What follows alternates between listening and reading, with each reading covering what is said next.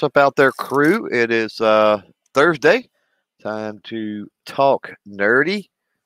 Uh, we're going to uh, yeah kick off this episode. I believe number one forty. Check the title for it. But uh, of uh, the studio, CloverTac Podcast Studio. It's March eighteenth of twenty twenty one. Uh, while folks jump into the live stream here tonight. Uh, if you're out there to replay, welcome. Remember that uh, you can always comment down below wherever you might be watching or listening. Also, want to uh, talk a little bit about things coming up. We've got CloverTac podcast uh, tomorrow, Friday, the what is that, March 19th at I want to say I want to say three Eastern. I want to say with Walt Anderson. That should be a good conversation. Uh, and then next Wednesday, all of this is scheduled and, and up on the channel now, so you can go set those reminders. But next Wednesday, we'll have Dianna Muller uh, be talking with her on the CloverTac podcast as well. Just finished up the last product booth bay, whatever you want to call it, uh, video for the 2021 Shooting Sports Showcase right now. Uh, all YouTube channel members and Patreon patrons have access to that, uh, as well as everything else that's in the queue. But uh, yes, there's probably five of those left to be released. I know you guys are getting, probably getting sick of the 2021 Shooting Sports Showcase. So uh, my goal starting tomorrow, thankfully, is to move on to uh, is to move on to some some other content. I've got that Heritage Barkeep uh, that came in a little while ago. I got to do some work with that. I've got a shot timer from uh, what is it, Range Tech. I have uh, potentially an air pistol. I've got a flashlight. I've got several things that I've got to get to uh, get to work on, get busy on. Uh, so, yeah, we're going to talk tonight about uh, frustrations of a creator as a creator and you know how we can sidestep those how we can deal with those um, it happens to the best of it it happens to everyone uh, and over this last week or so uh, i've had some frustrations set in and i've had some people message email call text uh, you name it expressing frustrations over various different things right? Uh, and so kind of had to help talk them back and talk them down and and uh, all of that. So we're going to talk about the various aspects that we run into because you know we want people out there to turn on their microphones, turn on their cameras, get their voice out there, value that voice, and you know sadly frustrations are going to uh, be part of the game anytime you're doing this. A, a myriad of frustrations. One of them, which Flying Rich, people see this as a frustration. And, and just because Flying Rich out there threw it into the chat earlier, it's the only reason I'm going to mention. He says, How do people, how do four people come in and give thumbs down before the live stream ever starts? Uh, and I'll say, people get frustrated over that and they absolutely shouldn't that's engagement thank you to those people that felt that took time out of their day to come over and, and actually engage by clicking something on the video. Um, haters are going to hate, hate, hate. It's what Taylor Swift once said. Uh, and then on top of that, uh, believe it or not, for this chat, we've got some people out there that are they see themselves as more three percent or two A than me or whatever it might be, and because we don't talk about guns here and we don't talk about legislation here, we talk about the art of a creator and how we can utilize certain skills and platforms and everything else to maybe bring awareness to those things, right? Which without this method of communication and doing this what good does it do to be 187% pro 2A, right? If you can't get your message out there. Uh, so I don't get it, but a lot of people thumbs down this particular show because uh, I don't know. It's just not their cup of tea. And that's fine. That's great because uh, I'm not doing it for those folks. I'm doing it for the folks that do want to get their message out there. And um, whatever that message might be, quite honestly, we talk. Panel is made up, of course, on this show with uh, uh predominantly quote unquote gun tubers, but uh, a lot of the things that we talk about, and especially frustrations uh, tonight, translate across the entire creator sphere. So with that, I think I've, I've probably vamped enough. Uh, and we've got the live chat out there that's that's bouncing and, and fairly filled up now. So that's a good thing. Remember, if you're in replay, comments below. Uh, jump into the conversation, ask questions, whatever. If you're out there in the live chat, you got those uh, uh, dirty questions, tech related questions, things about being a creator, whatever it might be. Um, and you know, you've got questions about you know how to deal with certain frustrations and, and things like that. We'll definitely put them out there in the chat. Uh, we'll run them through the panel. Speaking of the panel tonight, uh, just joined us fresh into the chat here is uh, Mike, Mr. Budget Guns and Gear Reviews. How are you, bro? Good, man. How are you doing tonight? I am well. I am Thank you well. for the invite. Uh, you bet. You bet. Uh, we got Papa in the house, Mr. 45 Alpha, Charlie, Papa. How are you? I am doing great. I took a couple weeks off and uh, I'm refreshed, recharged. So Nice. And uh, Rogue is with us, the Rogue Banshee. How's it going? You know, I'm just happy that you have this thing every Thursday night, so I, I'm just not a lonely content creator all by myself. Well, you know, uh, I say every night, right? Um, we had. I'm glad you mentioned that. Uh, we'll start out on a start out a bit of rant. Probably should have done that in the preamble or the or the monologue there, but but since you bring it up, uh, something that I want to discuss real quick, and that is, uh, I think Ghost and I, which he's uh, he's enjoying life tonight. Let's just put it that way. Um, that's why he's not with us, and he normally is.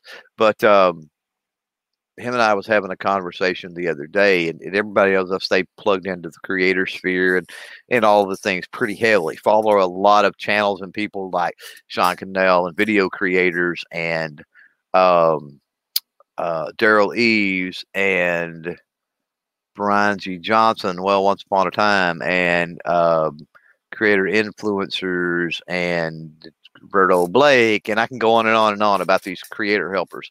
And it's interesting, right? Because I spend all the time researching these platforms, doing these things. We have this show, um, but because I'm not solely focused on telling you how you can get to a thousand subscribers in a month or how to go from zero to a million subscribers in a year or how you can get 10,000 views on a video, right? And all these other things that these other people uh, talk about. Um, sometimes people have the perception that these chats and this type of conversation is fruitless, and understand when you're watching a lot of these these bigger quote unquote creator helpers. Um, a lot of them the reason they're able to build their channel to the size and the influence and everything that they have is not necessarily because they know a lot of tips and tricks and secrets. There's no way anybody can know um, how to dominate in any one particular niche. It's because probably the most searched, most thought out thing, one of the most searched and most thought out things out there is how you can make it big on YouTube. There's millions and millions and millions of people that want to start channels and be the next PewDiePie or whoever it might be, right? Um, and so when they position themselves in that type of a situation, uh, and then they want to sell you a course, of course, and you know they want to do, uh, they want you to pay them by the hour for consulting fees and all of that. Um, that's that's a lot of how they how they deal with it. So this is um, this is a lot different this format um, because you know I enjoy the creator thing. The firearm side of my content I also enjoy, but the firearm is where I will get the I will work on the ad revenue. I will work on the swag to sell. I will work on the Patreon. I will work on the other things. Um, what I'm interested with this show, and you guys on the panel, and most of you out there in the live chat know this, I'm interested in helping folks. I'm interested in trying to help them understand how all this works, uh, relay some of the, parse through some of the BS information from those big channels, which there's a lot of it, um, and try to get you guys the the nuggets of gold that are that are really important, and we can work on that. So, thanks for bringing that up, Rogue, and allowing me to uh, rant for just a minute. Mike said he wanted to weigh in. Uh, budget, I should say. Go for it, bro. What's up? Yeah, my response to those that say that this show in particular doesn't have value is to tell. Well, I got to remember this is your show, so I can't exactly tell them what I want to tell them. right. Right. Everything I know about the technical behind the scenes, the backdoor aspect of running my YouTube channel, 90% of it I've learned watching this show and being on this panel. As a matter of fact, the entire reason I do live streams because I came on this show and liked it back when it was after hours Mm. at the later part of the night. So Right. to, to to say that this show doesn't have value, well, you know, I, I I guess it doesn't have value if you're not interested in being a creator. Right. Exactly. If you are interested in being a creator, it's got tons of value. And I just think it's awesome that we, you got what 15 people watching and you have 17 pieces of engagement out there. Thank you, haters. That's awesome. Keep giving the thumbs down. It's great. Yeah. Yep. If you, gotta don't like some- it, if you don't like it, watch another video, dude. Yep, hmm that's what I'm saying. Uh, yeah, Artec out there says watching these helped his channel. He value. I appreciate. I appreciate all the kind words. I do. Um, let's move. Let's move off of that because again, I don't do it for the for the fame or fortune or glory. I just kind of wanted to mention, um, that you know it, it's a different thing. It's a different vibe here. I'm not looking to make. I'm I'm looking to, um, to you be. I'm looking for you to be successful uh, and me to get. We kind of talked. We've talked before about the selfless deeds type thing. I'm looking for you to be successful, and me to get enjoyment going. You know what? I knew that channel. They were on the they were on the studio show or the after hours when they had 20 subscribers, or they were out there in the chat when they had 100 subscribers, right? And you're 100,000. You've got that silver play button and going. You know what? I knew those guys. I talked with them. We worked through problems, frustrations, which we're going to get to that. Work through those frustrations and, and everything. So, uh, a couple of things real quick. We're going to uh, hit on in the chat. Flying Rich, I do not understand what he's asking. He said, "When did YouTube start asking sub questions on firearm question?" And I have no idea, bro, what you're talking about. You've got a link. Jump in um, and pose that, but I have no clue what you're talking about. I don't know what sub questions on firearm question. I don't get it. Um, then we've got Wes out there. He says he's not a creator, nor does he care to be. Come on, man. Come on. So he just likes to uh, he just likes the tech and to learn about how all this works. Yeah, from a viewer standpoint, it can certainly be interesting to some people for sure. Uh, this is kind of like almost like uh, how it was made or behind the scenes, you know, making of the movie or something like that. Uh, Southpaw, he says, uh, CloverTac and Panel, what motivates y'all to continuously create and release new content? I'm sure it's very kind time consuming with filming, editing, etc.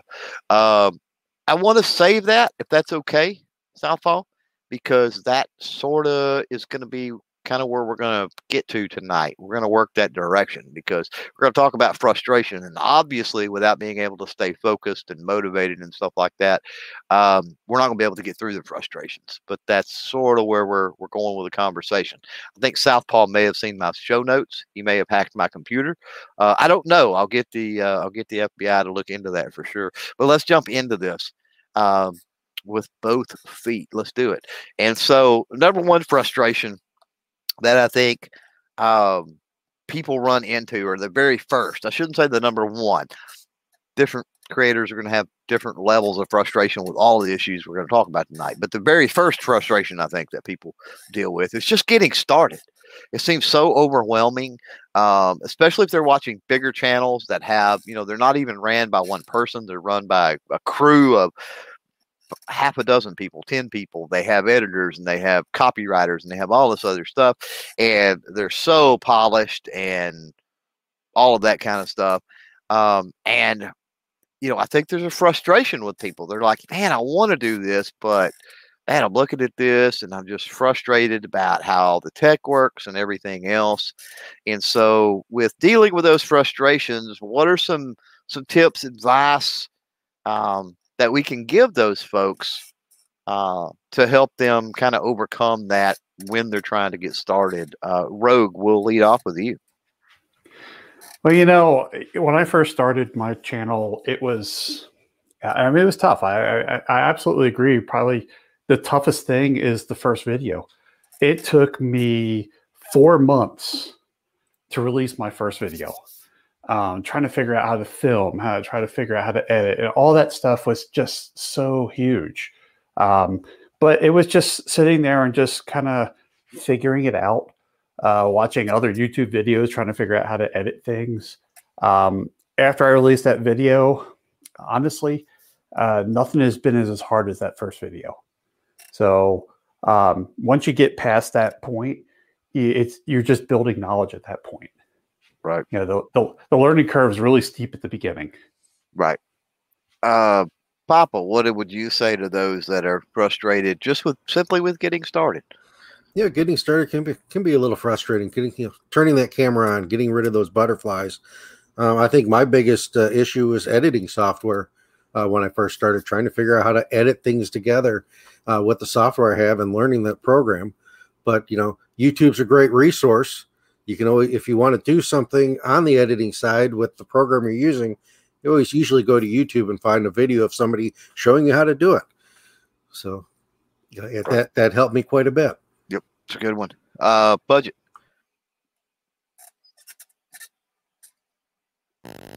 Sorry about that. I wanted to make sure I unmuted first.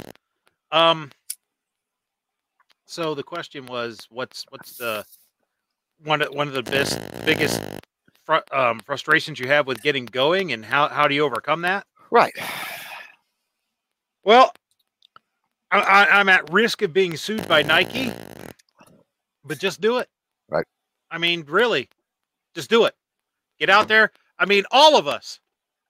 Maybe not all of us, but I would I would say the vast majority of us have one of these. Honestly speaking, to get started, this is all the camera you need right here. Is this phone, and you carry it around with you every day. Get out there, get even if you don't have a tripod, you know, wife, kid, brother, friend, whatever, get them pointing that camera at you and just do it, man. You mm-hmm. can you can do some basic editing on on on on a lot of smartphones and then you know dude, if I can learn how to use Power Director, anybody can learn how to use Power Director. And you can get the free version of it too. You don't have to pay pay for it. Mhm. Don't let the fact that you don't have a DSLR or you don't have a camcorder or a GoPro or you don't have an expensive mic setup and or any of that other crap don't let any of those obstacles quote unquote dissuade you from it just get off your butt hit record and let her rip man Yep. if you have something that you want to say get it out there man get your message out there that's it talk Yep. do it I would uh, I would tend to agree. You kind of stole mine.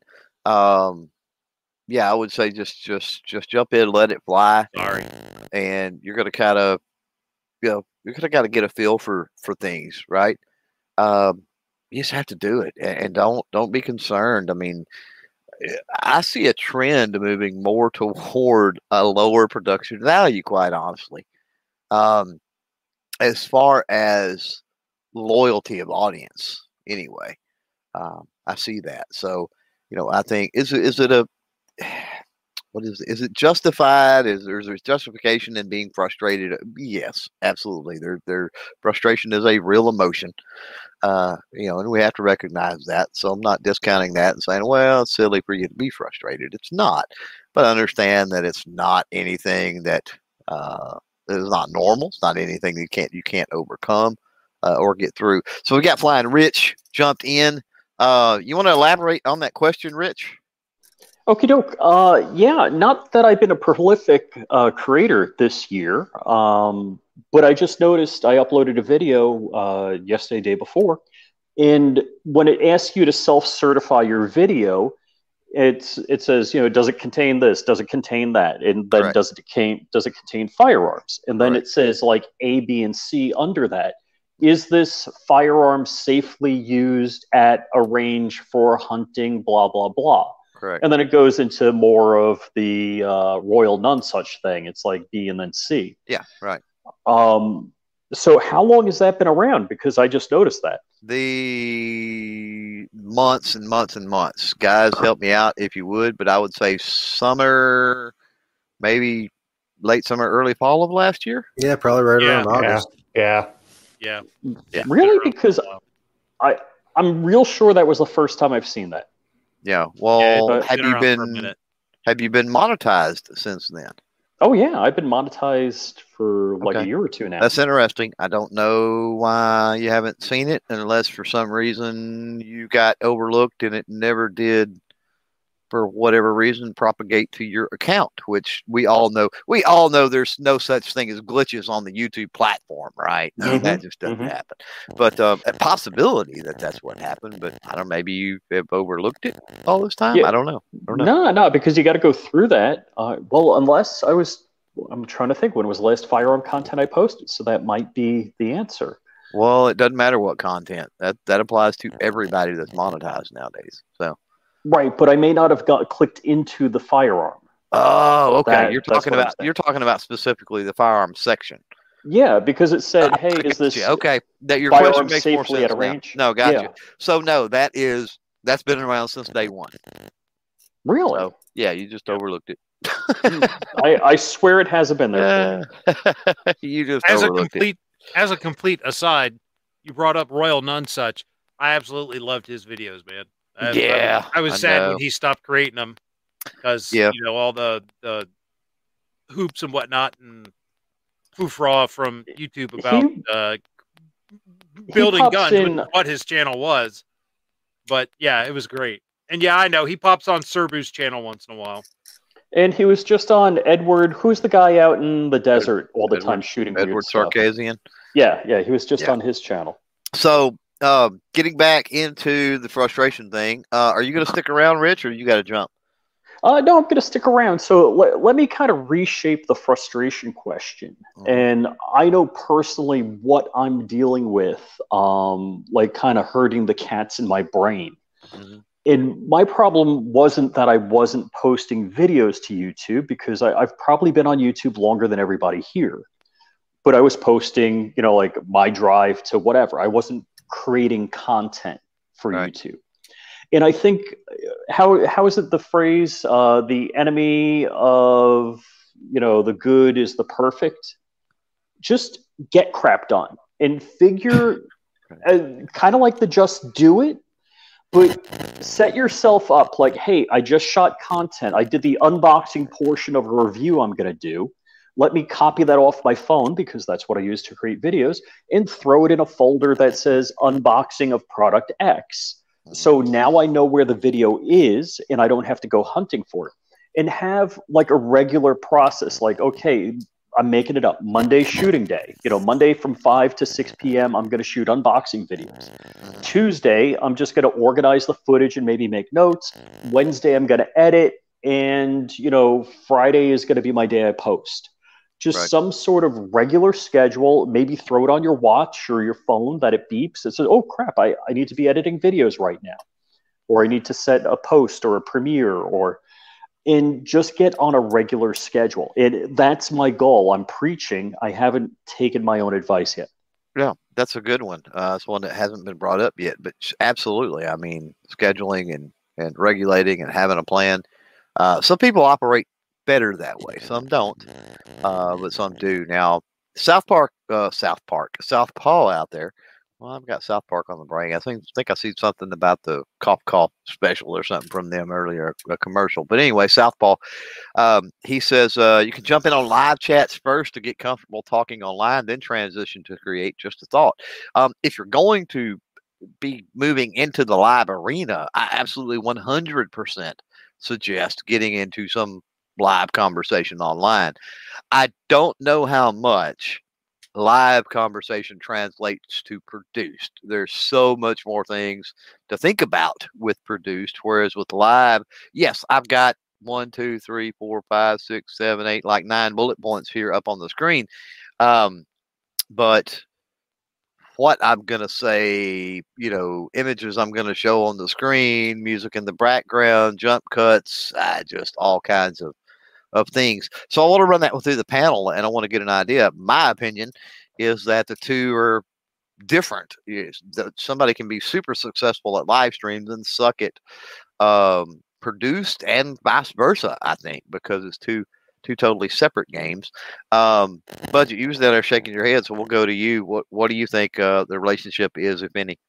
They're way different, way different. Or at least for me, with the way I approach it, it's completely different.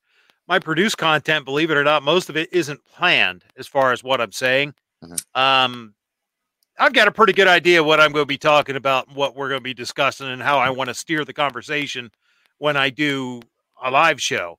Mhm. Uh, I I think the one thing that was useful to me was getting used to talking to an audience.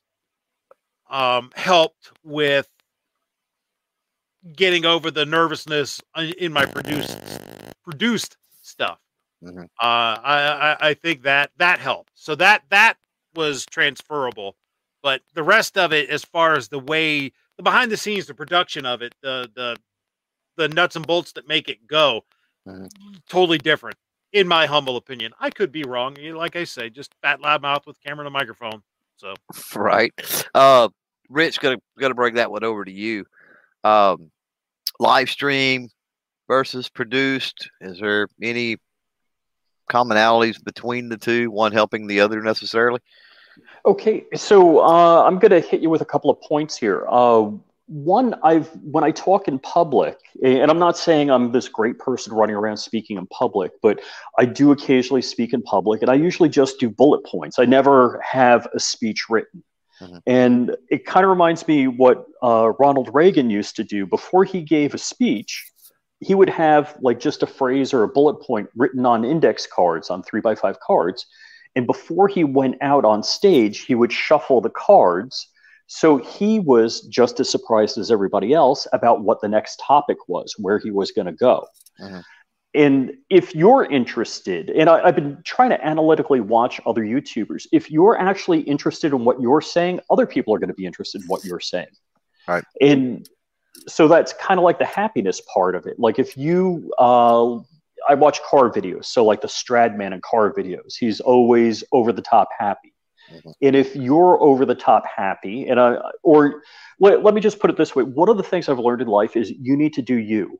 Now, maybe you amp up part of the you, but you can't be a phony you because people will smell that a mile away. Right. Um, the other thing, I've I do very few produced videos. I, I've done maybe less than a handful. And realistically, because of what I said, either if I'm doing a live stream, it's completely ad hoc live. I have no idea what's going to happen next. Right. If I do a produced video, a recorded video, let me let me kind of separate that, like a pre-recorded that's going to be edited. Again, I don't have a script.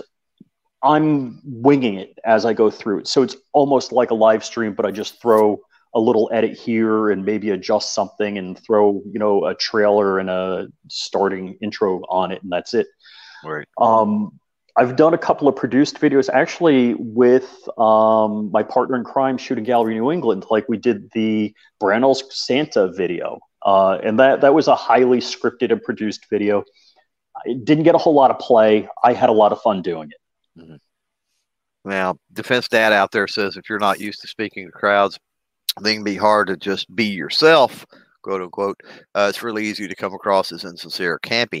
Um, one thing I'll add before we move on to Rogue uh, about you know live versus produced is you know y'all mentioned again shameless plug on the on the coverage from the 2021 Shooting Sports Showcase, but I'm going to release those videos publicly. Again, if you're a YouTube channel member or a Patreon patron, you now have access to that entire catalog. But um, as those release, they will they're not going to release in the order of which I attended or showed up at those booths, whatever, during the day.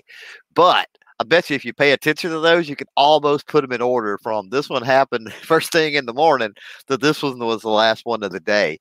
Um, by exactly kind of what you're talking about, Rich. Um, uh, just my my energy level, my demeanor, the tone of my voice, the I can tell when I went started editing those out and everything uh, to get them produced. I can tell a, a difference between from one to the other. I was like, man, I just you could tell I'm tired and I'd walked forever and I was hot and you know all of this. So, um, yeah, 100. percent Rogue, uh, bring you in on on live versus produced. What's your thoughts?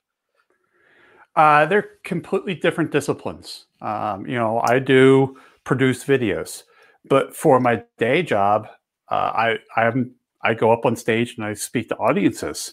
Um, and even on like this, where we're on a, a on this show, it's completely different for me because for me being up on stage and used to being on stage, I can see my audience's faces. Mm. And I know that when something goes sour or, or, or people are starting to doze off, I know to change it up, and I can I can do that on the fly. Mm-hmm. Um, it's it's hard to do number one with with produced video because I have no idea what my audience is doing. And then even on shows like this, I still can't see the audience, so I don't know if they're dozing off. But at least I get to see the chat mm-hmm. on the side, and that kind of amuses me too. So it, it's a completely different discipline. Um, Papa, bring you in to uh, kind of close this one out, and we'll move on on uh, Southpaw's question out there about live and uh, versus the produced end of things. Um, I, I do mostly produced. Um, I'm kind of an introvert. Um, so that that's my comfort zone. Uh, I do do this channel uh, on Thursday nights. Um, I go over Gizzard Gary, do his on Sunday every once in a while, or, or Saturday Sunday mornings. Um, and you know, this is something that's helping me get to that point where I I might do start doing some live things, but um, for for the most part, I, I feel my comfort zone is is produced, and that's kind of where the lane I usually stay in. Mm-hmm you know, uh, G Web's out there throwing out uh, a couple things. He said live is like motorcycles, fast with consequences, has difficulty It happens immediately, offers a real experience to all involved, and watching all gain something. Just produces like taking a bus, lame, scripted, known conclusion for a reason, wasteful, clunky, weak. The nine millimeter of conversation. I uh, don't know that I completely agree with that, but we all know G Web's out there loves the uh, the live stream, and there's something about the energy and the interaction for sure. Uh, we're talking more about does Southpaw's original question on this was is does doing live stream prepare you as a creator? And I think the answer is kind of depends on what you're going to be doing as a creator, where you see yourself going. Um, so the next one I want to tackle here is one that I see all the time across all again across all niches. These frustrations are real, uh, and it is the you are alone mentality. Um, I see it that you know people are struggling with whatever it might be and you mentioned the community because we've got a, a, pretty awesome community even though there's tons and tons and tons of firearm related content channels out there uh, that have no clue there's a show like this they have no clue that pretty much everybody on the panel we have each other's phone numbers and email addresses and we talk fairly regular and even people out there in the chat or people listening that are going to comment below later on uh, they just don't understand. You know, they don't they don't know, and they're in our niche, our creator sphere, our community. Um, and I get people that you know whatever it might be. Let's just say it's a makeup channel, and you know I say something about the community, and they're like, "What? I don't understand what you're talking about." And I'm like, "Then you need to reach out." You know, uh, end of the day, we're we're colleagues. We're all you know we all work in the in the same building in a sense and call that building YouTube or call that building you know, being a creator or call that building whatever it is. Um, and some people are on the top floor in the big offices and in the penthouse, and some people are down in the mail room. That's just the way it is. But at the end of the day, uh, we're we're all part of the of the grand structure. Um, you know, and my advice to them is is you know if you if you feel alone or I don't say my advice. My my take is if you're feeling alone as a creator, then I think that's a problem you have um, with potentially reaching out more than or or potentially seeing uh, and finding other like-minded people rather than you're actually alone and there's nobody else out there. Uh, Papa, we'll start you. What's your thoughts on that? Are are people really alone? No, they're not. I used to think I was I was kind of alone um, until I found your group and and this group that were uh, that that I found, and it's helped me quite a bit. Um, I think where some people get that they feel alone is, you know, I would love to reach out and find other content creators in my in my area, and Mhm. it, that's that's kind of tough to do. I know one other one. Um, he does uh, thrash metal videos, and he's Wow. helped me a little bit uh, uh, with some stuff on my channel. But I'd like to find more of those people, you know, in more of a you know close closer to me setting that we can bounce ideas and stuff off of. Um, Rogue, what do you? Uh, what are your thoughts? You know, I, it's funny that you're talking about this tonight because I looked up earlier, um, or like really early this morning. It's been 10 months since I first started showing up to these things. Mhm. Um, and, you know, I felt so alone starting my channel. I felt kind of not really a failure, but I'm like, I, I just don't get this stuff. And then, you know, really the two of us started talking on other forums. Right. And then it, I was so nervous coming on this show 10 months ago. It was something completely new. If you only It's- knew how Keystone Cop it really was, right? yeah. And, and, you know, I came out of that night. Um, you know, I, I, I knew Ghost after that night. Um, I knew uh, Crump after that night because it was you, me, Ghost, and Crump that night. Mhm. and uh, you have no idea just being on the show and then i mean you remember that night in the after after talk i was so quiet because i had no idea what was going on right. i'm just a lot of guys are- people. Yeah, a lot of people get intimidated, especially you know that kind of come in new. Uh, some people take to it like you know like a duck to water, but yeah, the the after chats can get intimidating because it is totally unfiltered.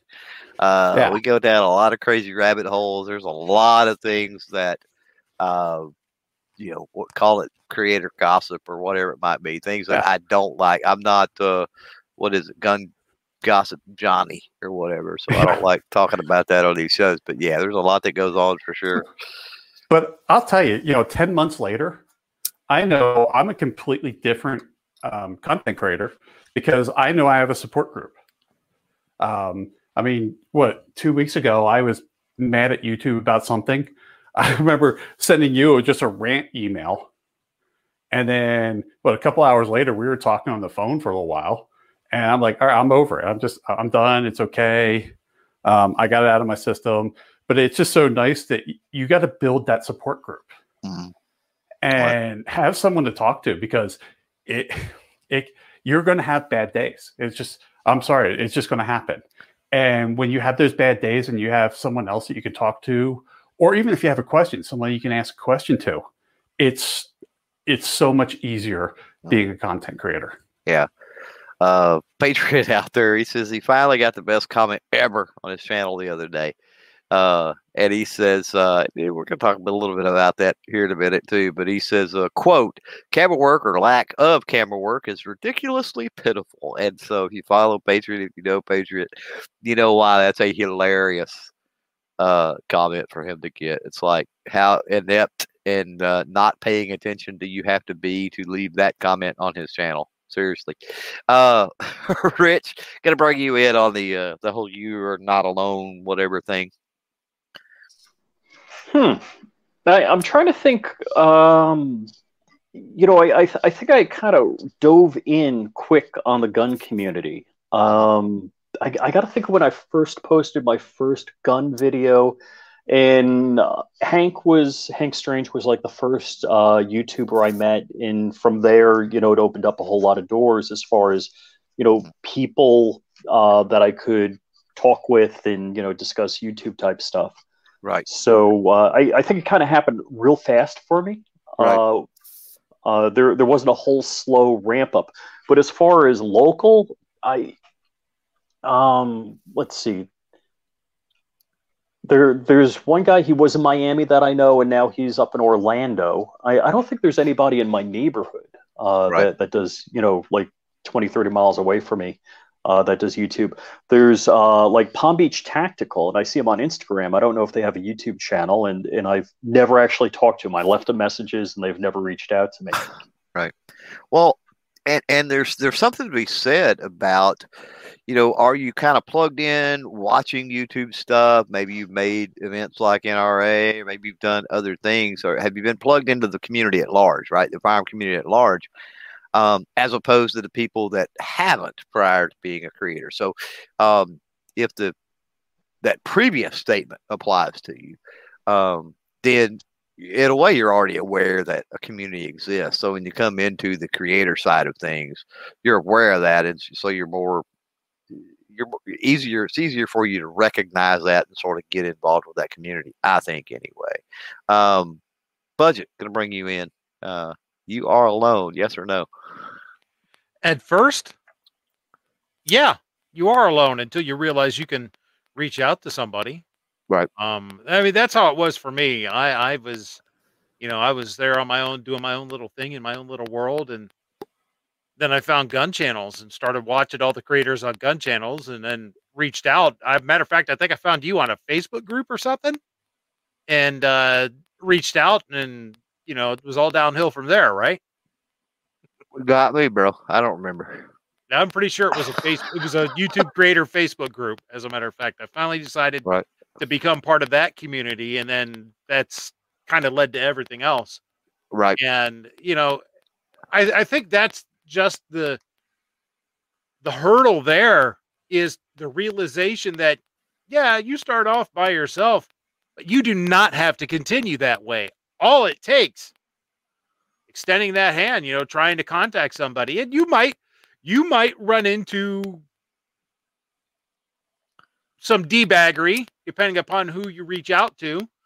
Sure. Um there you know, there may be a a a big channel that uh hates kids and uh, doesn't want to talk to anybody. But uh, you know what? There may be other people that you would never think would talk to you who will. Right. So, you know, don't don't stop. I mean, case in point, you know, whether you love him, whether you hate him, Rob Pincus, you know, he's been a two A in the two A community and and and the, the gun community and, and the training community for years, been on TV, written books and whatnot. And when I met him was because I walked up to him at the NRA meeting and introduced myself and just like, hey, love your stuff. I'm Mike from this. And he knew who I was. So, you know, don't uh, don't discount yourself. Reach out there, extend the the the, the olive branch to somebody, and and you never know who's going to take hold of it.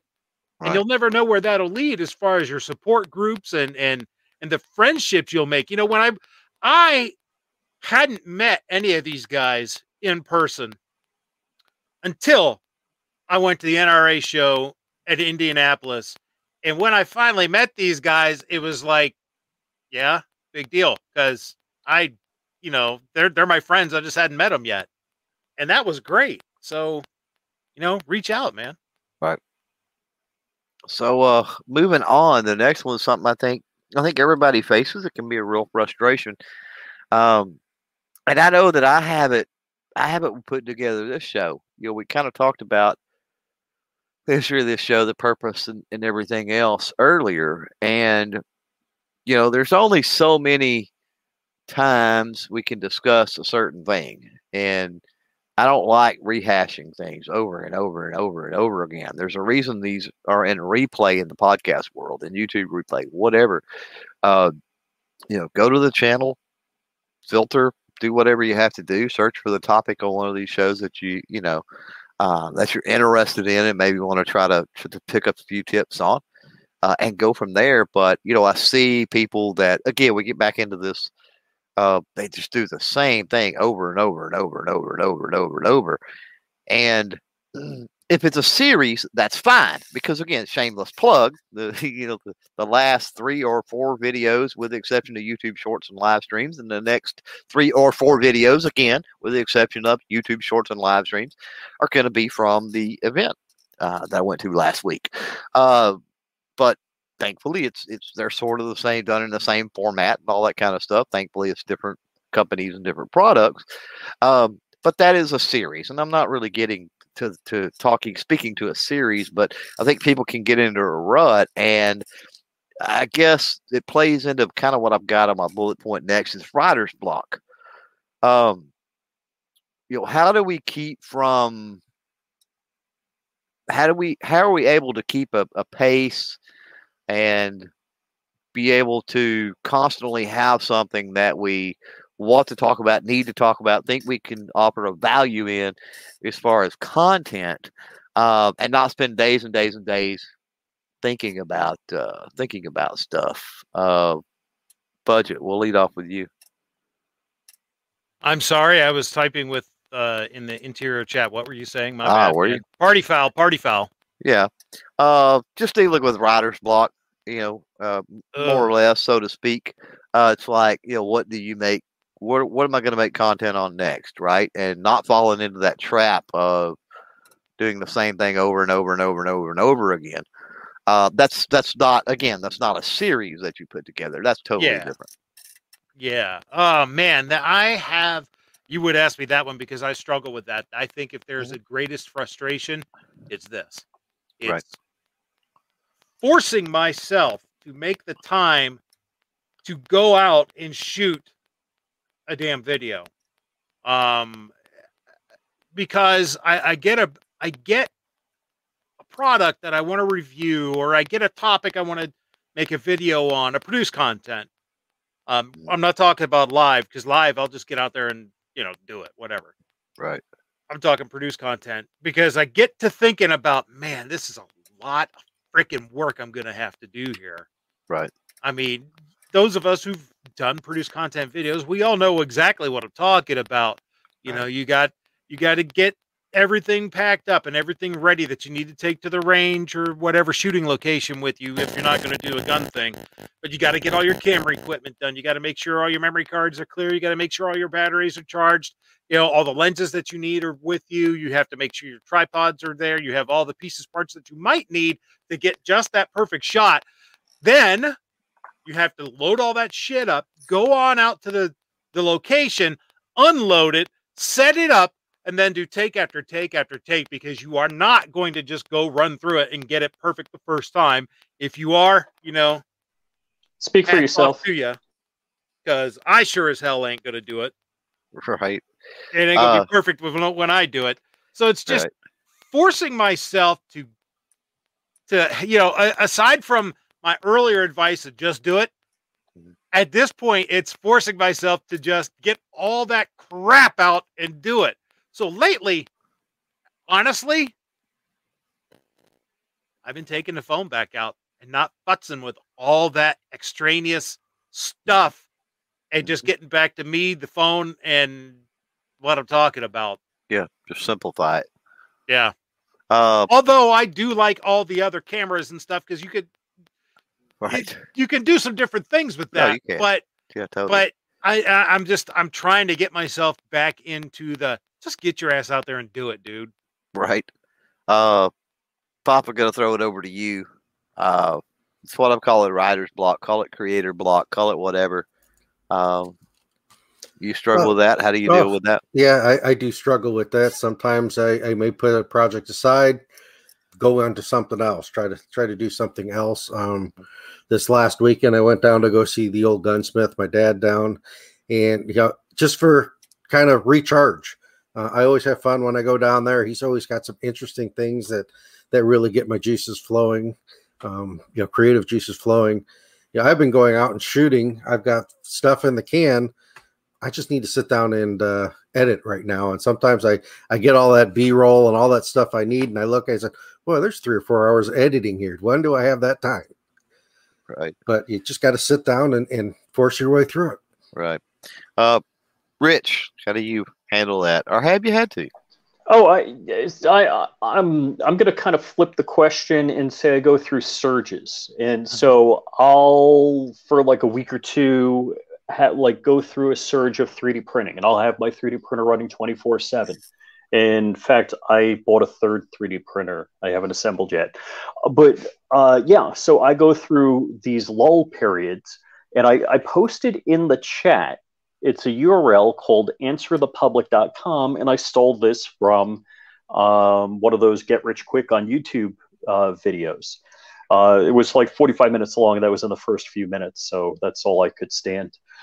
But it's kind of cool, and I just dropped in um, a question. I just put the topic of Glock in, and so it has primary questions on what people will ask. So the it'll do how, can, are, when, which, who, will, where, why. And so one of the questions is like on how, how Glock pistol works. Uh, will will Glock ever make a rifle? Where where Glocks are made. So if you're you're maybe say thinking of something like 357 or shotguns or something, you can throw it in there, and it gives you about 50 results. So it might kind of get that creative juices going.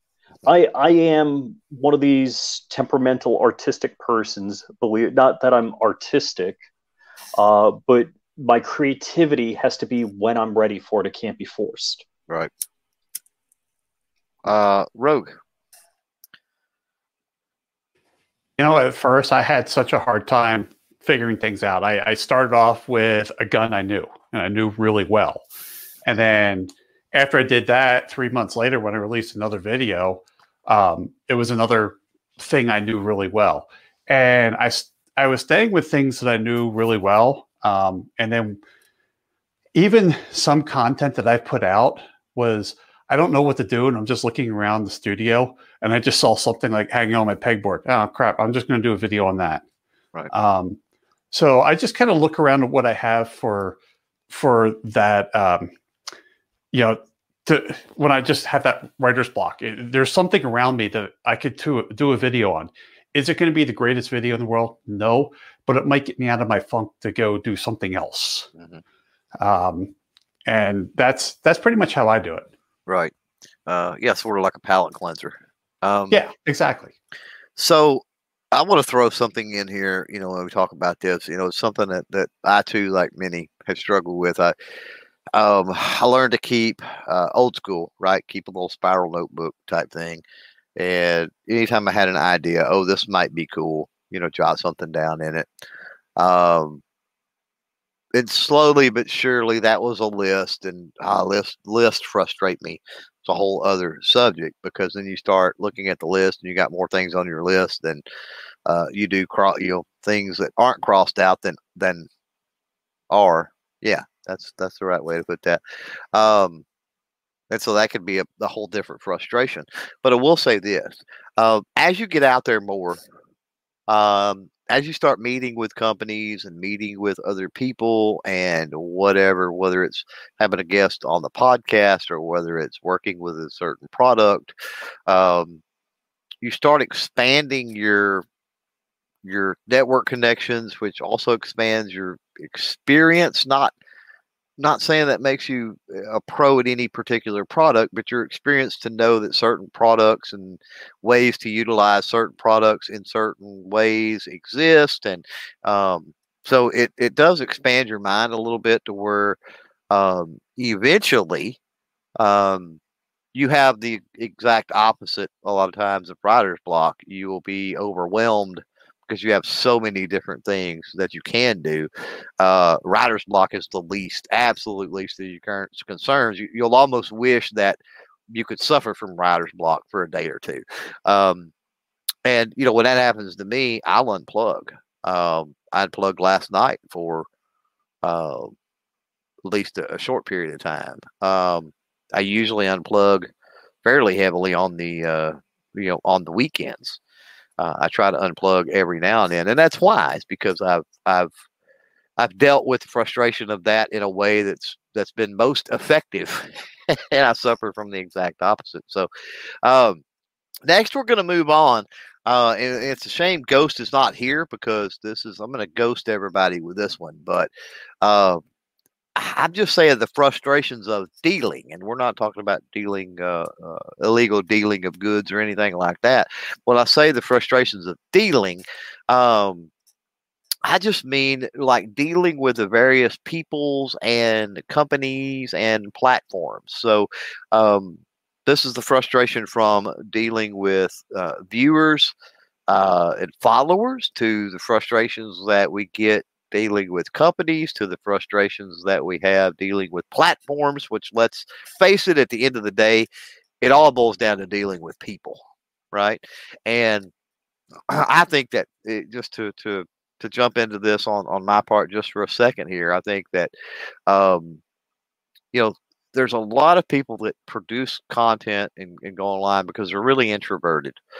Um, and while that's yes, that's it's great because it's it is a creative outlet for those types of people.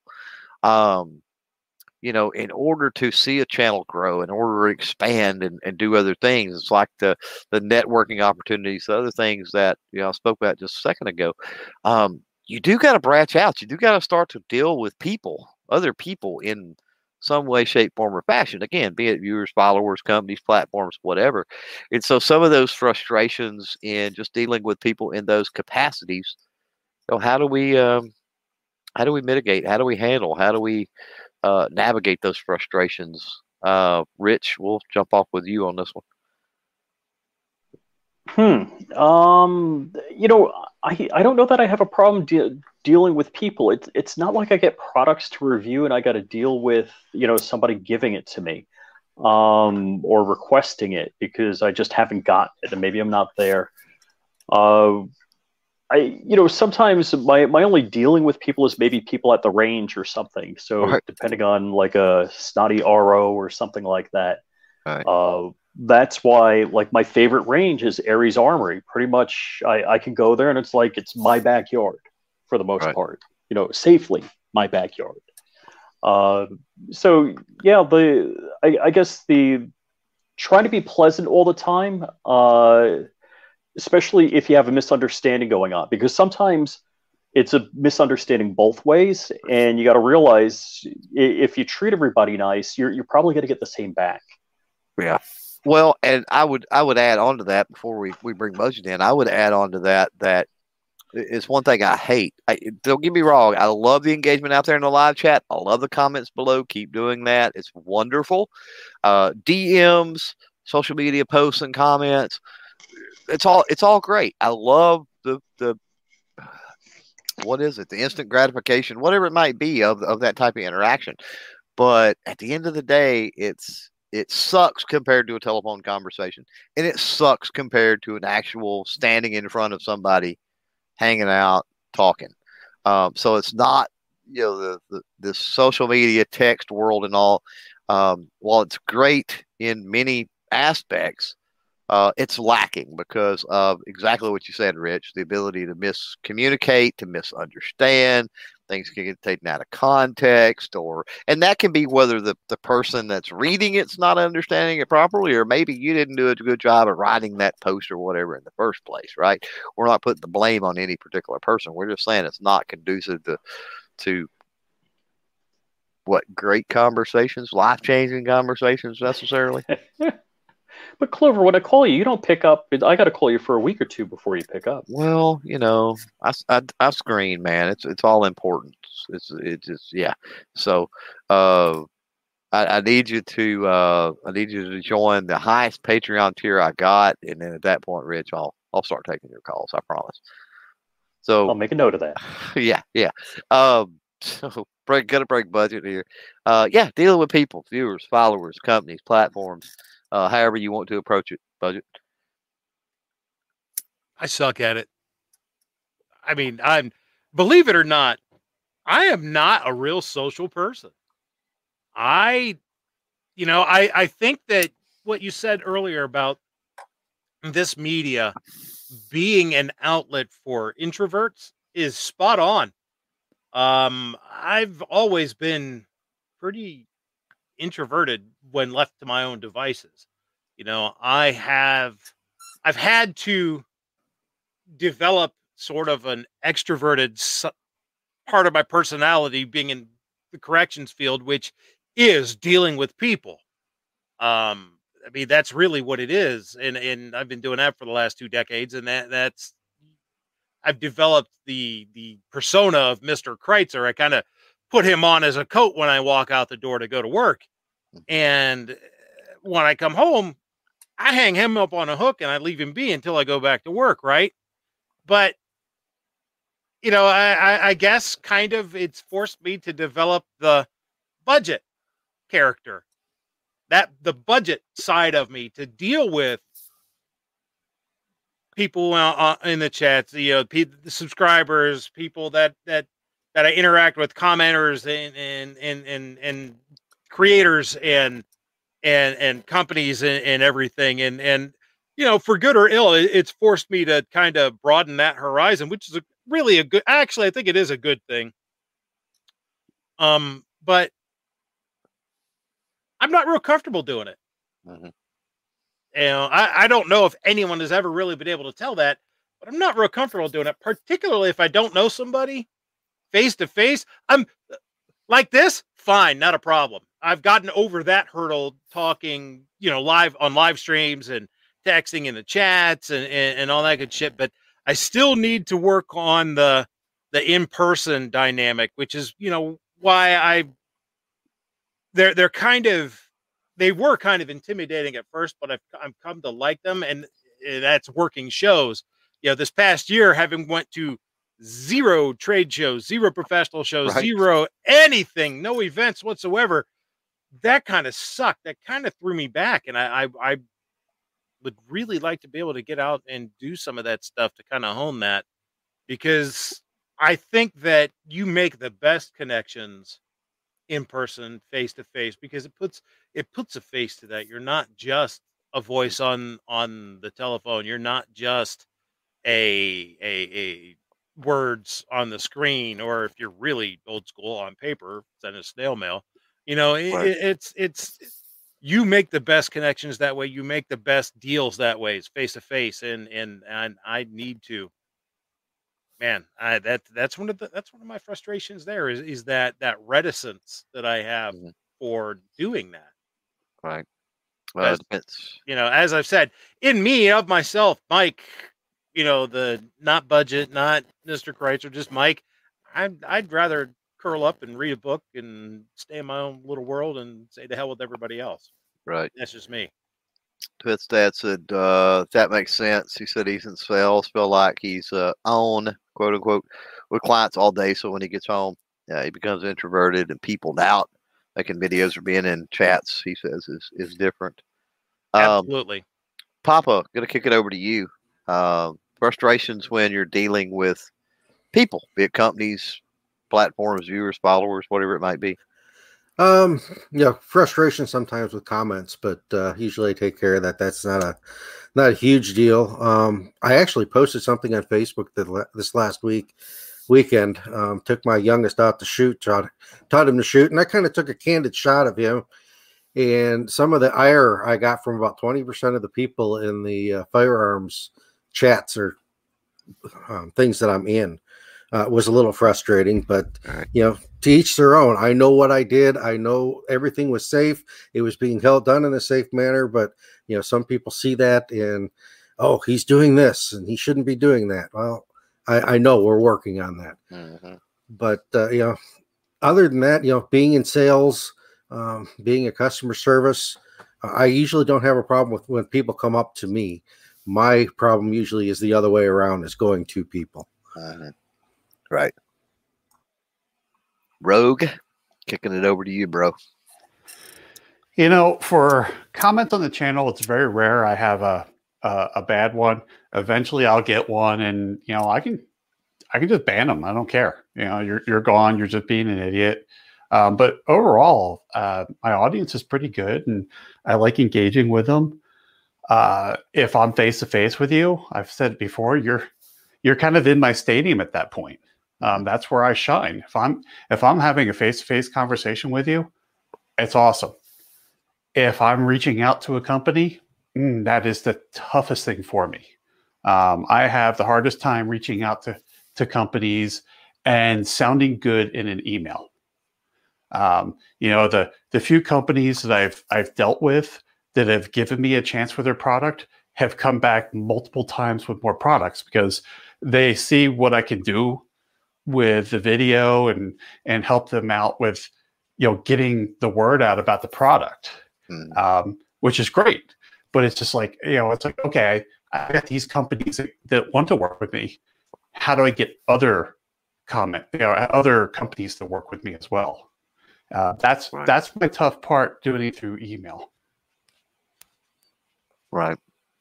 Um so for me, I mean, when we're talking about uh, dealing with people again, whether it's viewers, followers, companies, platforms, two things come to mind uh, right off the bat with those frustrations. Um, number one, um, and I think these are life skills. I think these are things that, you know, if you can become skilled with them at least somewhat, I think you're going to have a little better time navigating life in general. Number one, thick skin. Um, thick skin, water off a duck's back. You choose the nomenclature, right? whatever. Um, and I think number two that goes along with that, um, well, along with thick skin is is not being allergic to the to the word no.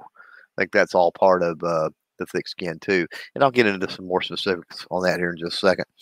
Um, and then the second part of that is I think people I think you need to keep an open mind. Um, I think that's two dynamics that there's a, a, a lot of people out there that you know uh, there's a lot of arguing that goes on. There's a lot of, of what I would consider less than civil discourse that goes on. Um, and it can all be boiled down to one of those parties doesn't have a thick skin, one and or both of those parties do not have a thick skin, or one and or both of those parties uh, are not are no, not keeping an open mind about things. Um, and so here's why I say that. Obviously, dealing with the viewers and followers, uh, straight up thick skin. Um, you know, you got to realize that. Now, don't get me wrong. If we've got somebody that, I'm going to name drop out there G23, the poor conservative, defense dad, Southpaw, uh, G Webs, right? Uh, R-Tag and Daughters, guy that comments, Makojo, you know, all of these that are normally in these live chats or in the comments on my channel and stuff like that. Now, if one of those go in there and they, you know, are just man, they just hammer me a new one. Um, that's a little different because they've been around. They have heard me talk enough. They've seen me enough on video. They've they've heard me talk privately behind the scenes. They've heard, you know, they they know more about me, right, than the the passerby, the fleeting viewer. Um, so yeah, okay, that might sting a little bit, a little bit more. Uh, that might be harder to brush off, and maybe I need to take what they're saying to heart because maybe I did do something wrong, or there's something that's legitimately my fault, or whatever.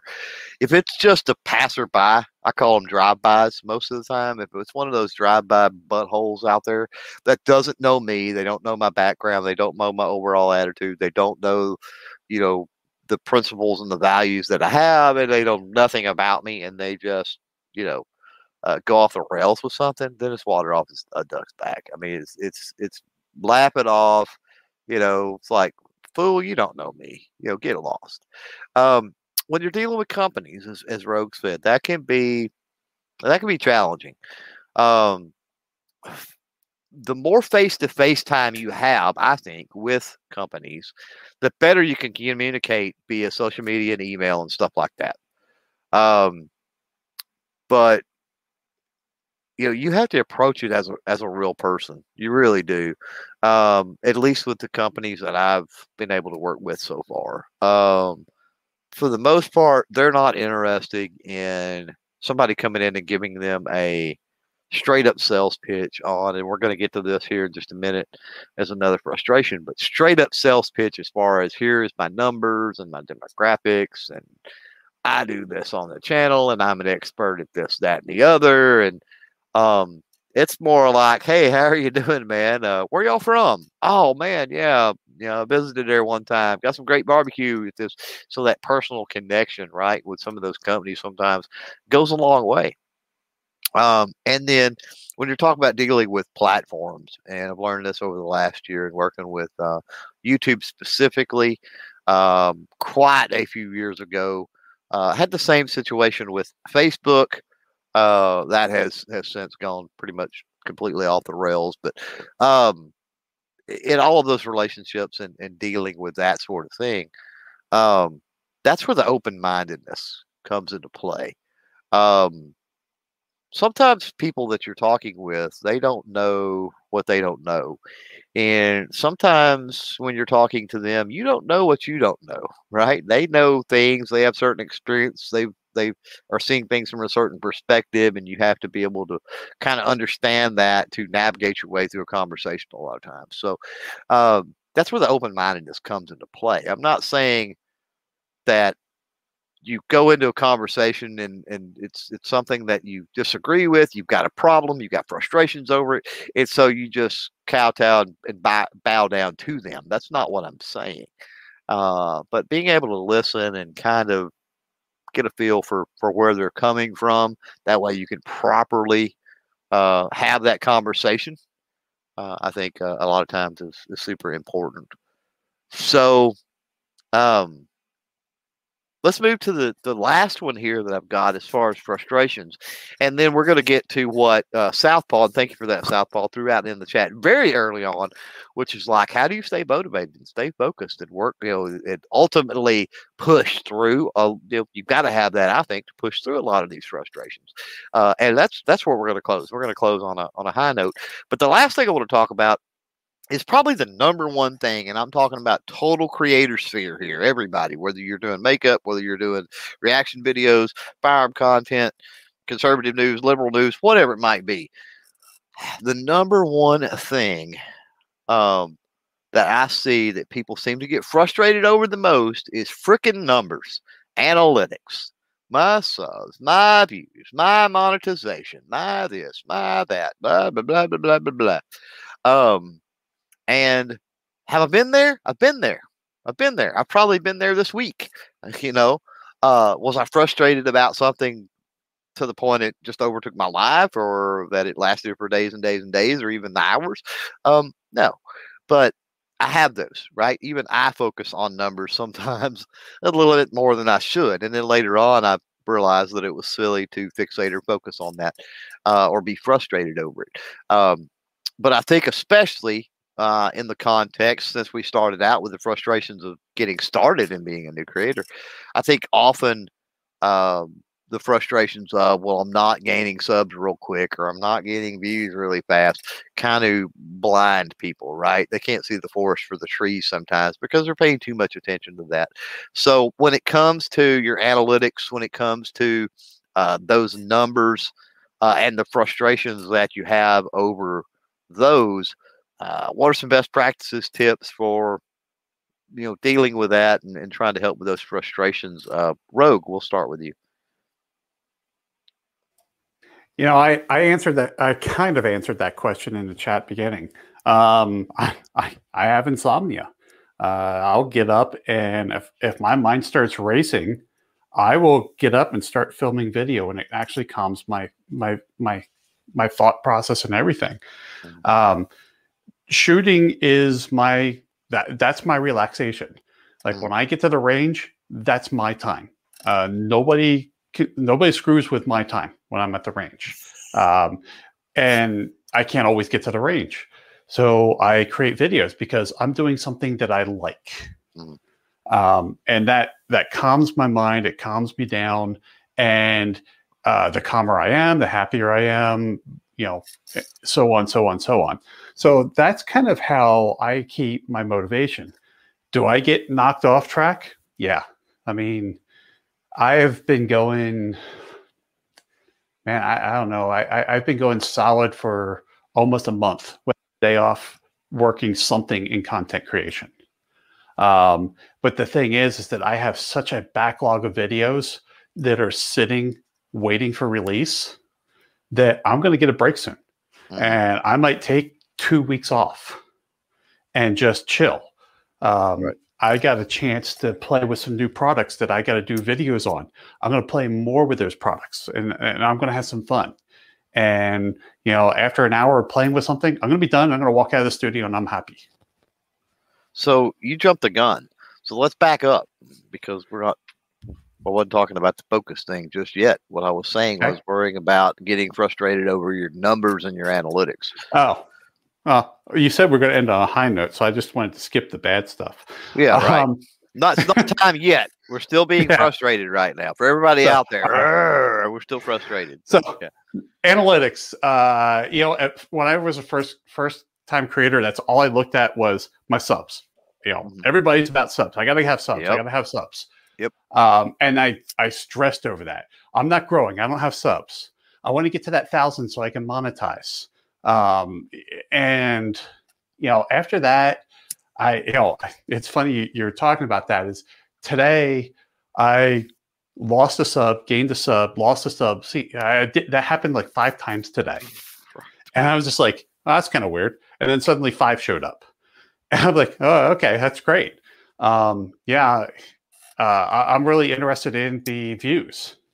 You know, um, yes, do I want to hit the four thousand? I'm close to hitting that. that that's great, but I want to see that people are watching my videos.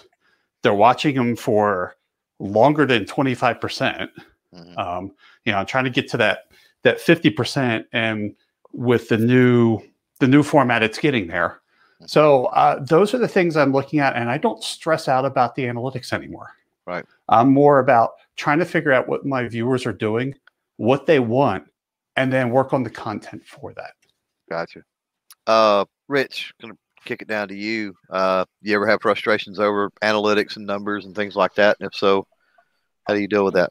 Yeah, you know, I, I almost have a very similar story. Uh, wh- when you're new, it's like, oh my gosh, I got 10 subscribers. Uh, or when you post a new video, it's like, ooh, you know, more than 100 people watched this video.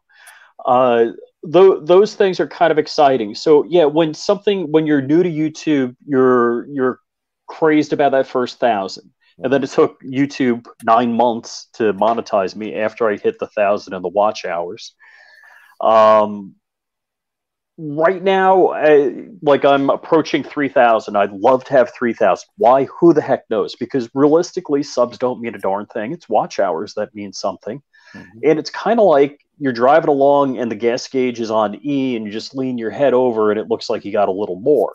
Right. Um, and, and the other analogy is like weight loss. Don't weigh yourself once, twice a day. Weigh yourself once a week. Uh, if if you're looking at, I got two subs this morning. I lost two subs in the afternoon, and I got two more subs. First off, the the YouTube uh, doesn't even know how many subs you have over a four hour period. Mhm. It, it's more towards like the end of the day or something before they have it figured out. So you'll see, uh, even on different spots on the analytics on YouTube, it'll show different watch hours or different likes or different subs, depending on where you're looking on YouTube itself. So I, I don't think it, I would go crazy about that. But the the other point is, w- like comments, interaction, watch views, subs, all all go to say, hey, I, I appreciate your content.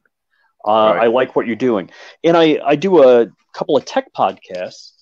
And it used to be we, we did get a lot more interaction with individuals in, in the tech world, and then it seemed to kind of drop off.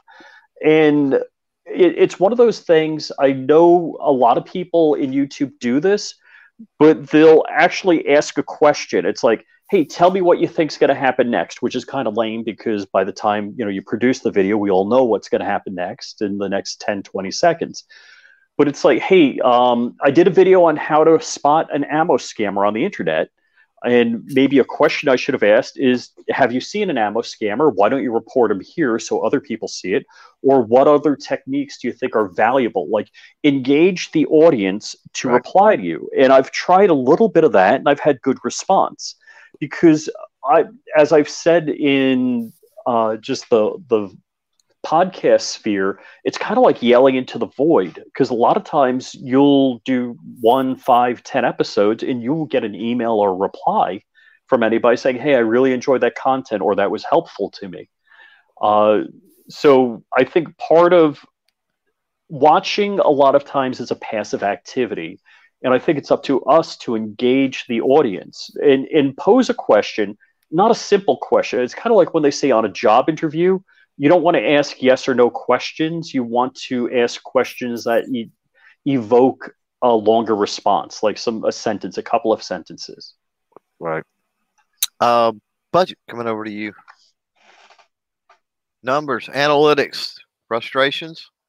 Yes, no. How you deal with it?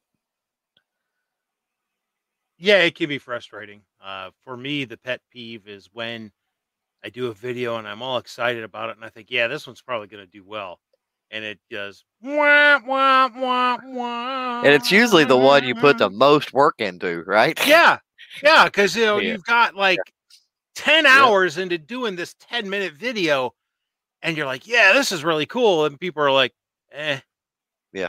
and then the one that you think is going to be like, eh, people are like, So It's like I'm yeah. just doing I'm just doing this just to get another video out video out real quick. Yeah. Right? Spend very little time on it. Yeah. yeah. It's it's it's it's frustrating. It's really frustrating. You know, there. Because I've got several videos that I figured would do way better than they did, and it's like, eh, eh. So I try not to let that get to me. I try to remember that it's, you know, What's the I'm- long game, right? Yeah. Ultimately. What's the long game? Uh, you know, uh, it's. I'm not even.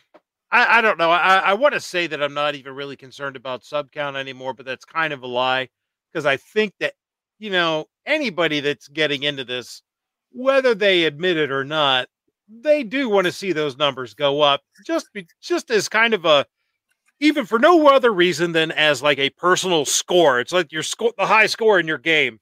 Mhm. So we're playing this game called YouTube, and we want to get a high score.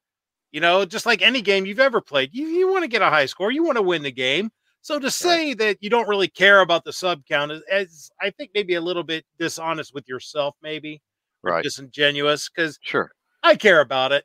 Um, Well, there's you know there's a healthy there's a healthy way and and and I'll follow up on that here in a minute. But I mean there's a healthy way to approach numbers and analytics, and there's Yeah.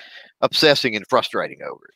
Yeah, and that's what you have to, you know, care about it because it, it, it drives you to be better. Mhm. It drives you to to try to improve. Right. But don't obsess about it to the point where it drives you the other way, where you're like, "Oh, the hell with it! I'm not getting what I want out of it, so I'm not going to do it anymore." Right. It, it's it's a fine line to tread. You know, you you you. Yeah, I hate to be all Mr. Miyagi on everybody, but you must find a balance.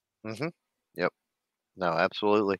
Uh, Papa, kick it over to you. Frustrations over numbers and analytics.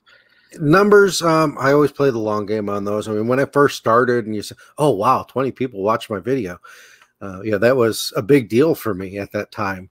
Uh, and then when I got to the point where I got monetized and then they changed it and then I got demonetized and then I got monetized again. And about that time, I started looking at them, not necessarily obsessing over them, but thinking, what can I do to do better to bring more viewers? And I started watching, um, you know, content creation uh, help um, shows, you know, uh, channels and stuff like that. To what can I do to stick out? What can I do to help boost those numbers?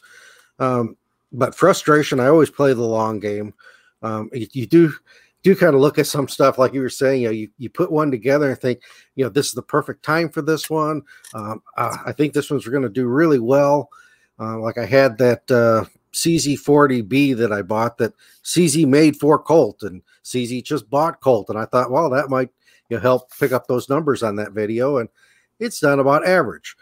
But I've got another video out there where you know my dad was uh, you know, just showing how to steam uh, dents out of wood, and there's like eighteen thousand views on that one, and I'm trying, where the heck did that come from? Right. So, for me, one of the one of the analytics, the metrics, the things that has been added fairly fairly recently, I guess, uh, to the YouTube Studio is the whole top ten thing. Uh, last twenty eight day cycle, you know, top whatever, you know, how it performs over the first thirty minutes, the first three hours, the whatever. Um, I've got a real love hate relationship with that, uh, and it's it's because I lose sight of when that happens. I lose sight of I lose sight of the that I'm really playing the long game. Um, and so if that one you know doesn't crack in the top you know three within the first three hours or something like that, I tend to get frustrated uh, that it's down at number nine. But then sometimes I get up the next morning and it's at four or it's at two, and then sometimes it never does that. But then in a month later, it's you know for whatever reason, it's one of my top performing for that 28 day cycle, right? So um, everything with that is so fluid and it's dependent upon search volume, and it's just dependent upon so many different things. Um, what I would say about numbers and analytics is kind of what Budget was alluding to, and I said earlier. There's uh, a healthy way to look at it, and and an obsessive way to look at it. And when you get frustrated, it really depends on what type of mindset you're in when you're looking at that stuff. I get accused of looking at analytics way too much, and on the surface and on the face, I do look at analytics entirely too much. However, what's the point of analytics? The analytics is data that's given to us. Now, we can look at those analytics and we can get frustrated that they're low or they're not where that we think they should be, or we can use that data to find patterns where we may can do better or patterns where certain content does better than others, or patterns where I need to stop saying this in my videos, or patterns. You, you feel you feel what I'm saying? Um, so there's a reason it's there, and the reason it's there is not just to look at it and either be happy or get frustrated and and move on. It's for those people that really want to dive into it, and we've done studio after hours podcast before talking about the different analytics and what they mean and um, you know what you can garner from really deep diving and understanding. So um, you know for the frustration over those numbers i say education is the key. Um, if you're using that in a in a way to help educate yourself, then it lessens the chance that you're going to get frustrated with that. And I really like the analogy that that Rich gave uh, with the getting on a scale, and I'm gonna and I'm gonna extrapolate on that a little bit. So last year after shot show it's like okay uh, it's time to lose some weight it's time to get serious. And i drove my wife up the wall absolutely up the wall because she is one that's of the mind kind of like rich was saying you do a weekly weigh in or something like that. I was weighing multiple times a day. Um, but it was also keeping track of exactly what i ate and when i went to bed and all of these other things. And it was interesting to see patterns when i weighed throughout the day, maybe two or three times each day. It was interesting to see patterns develop based on my activity level for the day, based on what time I ate, based on all of these other factors, right? So, in the same sense, the same way that I approach the analytics and everything of my channel and, and the things I do on social media, I applied that same approach to the whole weighing in and weight loss thing, right?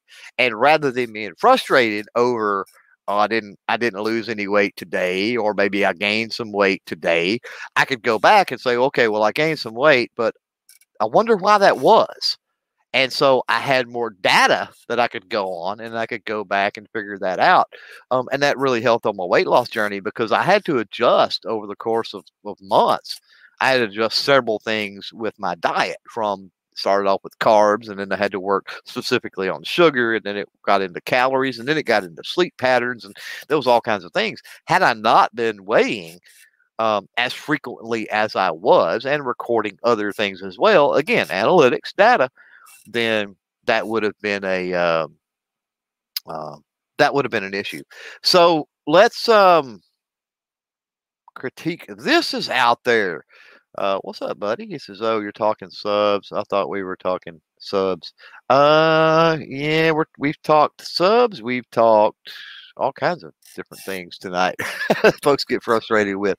Uh, but with that, we're to the positive portion of the uh, of the podcast here. Before we get out of here tonight, we're going to talk about uh, some positive things. And again, thanks to uh, I don't know if he's still out there and hanging on, hopefully so. But Southpaw out there very early on, he said, Hey, you know, title of this is, you know, frustrations of a creator. And so how do you stay positive and motivated and be able to work through uh, a lot of the, the frustrations, uh, as he said, and I'm paraphrasing, but he's like, you guys put a lot of time and work into this. And, uh, you know, how do you just, how do you keep going? Um, so yeah, we're going to hit on that real quick and end on that, uh, end on that high note. Now, Rogue jumped the gun earlier, so Rogue, I'm going to start off with you on this, and you can reiterate what you said and or add anything. So go. I'm trying to remember what I said now. Right. It must it must have been that great that I forgot what I said. You should have screen Uh-huh. captured. You should have screen captured it, and all you had to do was just the play button, man. I, I, I know. I, I, I know. I, I, can I get back to you next week after I watch the replay? Right, um, right. no, it's it's one of those things. It's just uh, you know, it's just it, it, staying motivated stuff and um, just working through working through some stuff. And you know, I was uh, guns are my that's my fun time. That's my me time, and I enjoy my me time. And um, I if if something stresses me out, I just I I'll go work on guns. There's been times at work where you know I work from home now. Uh, somebody just totally pisses me off when I'm done when I'm done the call, I will start shooting a laser around the uh, around the uh, the studio here at targets. Mhm. Um, that calms me down, and guns just are that that's my happy place. So I just don't let things get it you know in the way of my happy place. Right. Uh, Papa, what about you? What keeps you focused, motivated, on task? Uh, it's something I enjoy. It's uh, you know a, a getaway from the normal everyday life, uh, work, and all that other stuff. I really enjoy doing it, uh, and that's what keeps me motivated. I never started this to really be big or make money. It's nice that you know I'm monetizing stuff now, but I still approach it as you know something I like to do, something to have fun, something that's kind of a hobby. Um, and if I can grow from that, that's that's great. Uh, Rich, what about you? What keeps you focused and motivated and free from frustration? Well, uh, so I, I used to do wedding photography in New York for about 20 years. And I realized one of the things, what I was good at versus what I'm not good at in my YouTube career is following the same path. I wasn't good at being my own studio. I was better at being a photographer at other studios. And I'm doing the same thing on YouTube. I'm a better guest than an individual creator because uh, if I have to be a guest, I'm there and it's going. That's like creating live content. But the the other thing, things I look forward to is you know collaboration shoots, meeting up with people. Uh, like Iraq veteran uh, shoot is coming up, and I'm pretty darn excited about that. Uh, you know, just also you know just like being able to do things like hang out with you guys right now is is a big reward. Uh, the people I've met in the 2A community is is real exciting. The the other thing is that I, I I'm both you know a consumer of YouTube and a creator.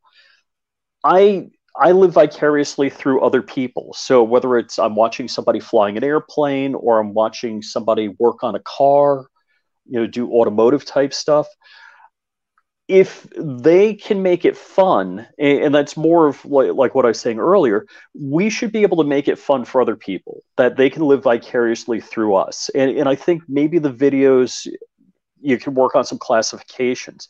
How to videos are like evergreen. They do really well. Things that got one or two views in a week now are like my top items because i guess they got shared around. Uh, the the other thing is maybe we can do videos that help people live vicariously through us. Maybe they, they live in a state where they can't shoot guns. We can show them how much fun we have shooting guns. Eh, That, that's what I'm thinking about. Right. So I want to before uh, before I bring budget in here, uh, Fred out there. I've got a question. If if I'm understanding the question right, and thanks for the question, Fred.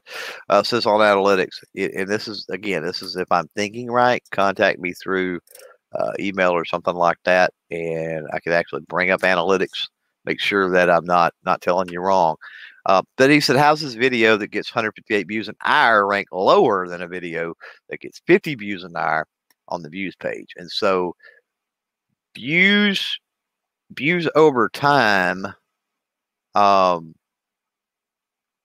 how do I put this? So if you if you take the time that you've how do I say it? Okay, 158 views an hour divided by let's say 28 days is going to be different than 100 and uh that's going to be a different number, right? Than 50 views divided by that same 28 days. Makes sense by that 28 day cycle, right?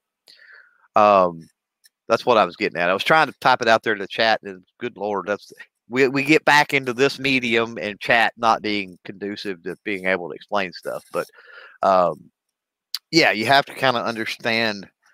That's where when analytics, man, it, it gets weird, and you kind of have to understand what exactly what you're looking at and how all that works because it can be super confusing. You can go, "What the crap is this?" But um, yeah, the the published, the time since published, um, is gonna is gonna be a, a problem if you've got one that is two weeks or a month older than you know another one. So it's got that extra that extra time. Um, and quite simply put, time of the day sometimes can affect that, or the day, you know, time of the day and or the day even can affect that a little bit. So, um, yeah, a lot of that as far as views per hour. Um, goodness. The other thing, which Rich brought up earlier when we're dealing with that, is the way that YouTube is able to record analytics. I would not trust YouTube's by the hour and real time stats for nothing in the world. Um, I really wouldn't start looking hard about the analytics on any particular video until it was about a week old. Uh, so I, I, would say 72 hours at the very least. Um, now, I'm not saying don't pay attention. I mean, you can kind of see that you publish something and it maybe normally on a video you get 20 or 30 views in the first hour and that sucker got 300 or something, then it's like, oh, wow, what's going on? And, you know, have that on your radar and start paying attention. But uh, yeah, analytics need to cure. That makes any sense a little bit. That's my opinion on it.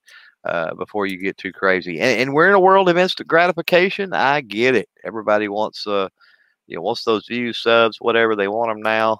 Uh, I get it, but with analytics, be patient. Again, it, it's it's over time be able to look for those patterns and, and other things.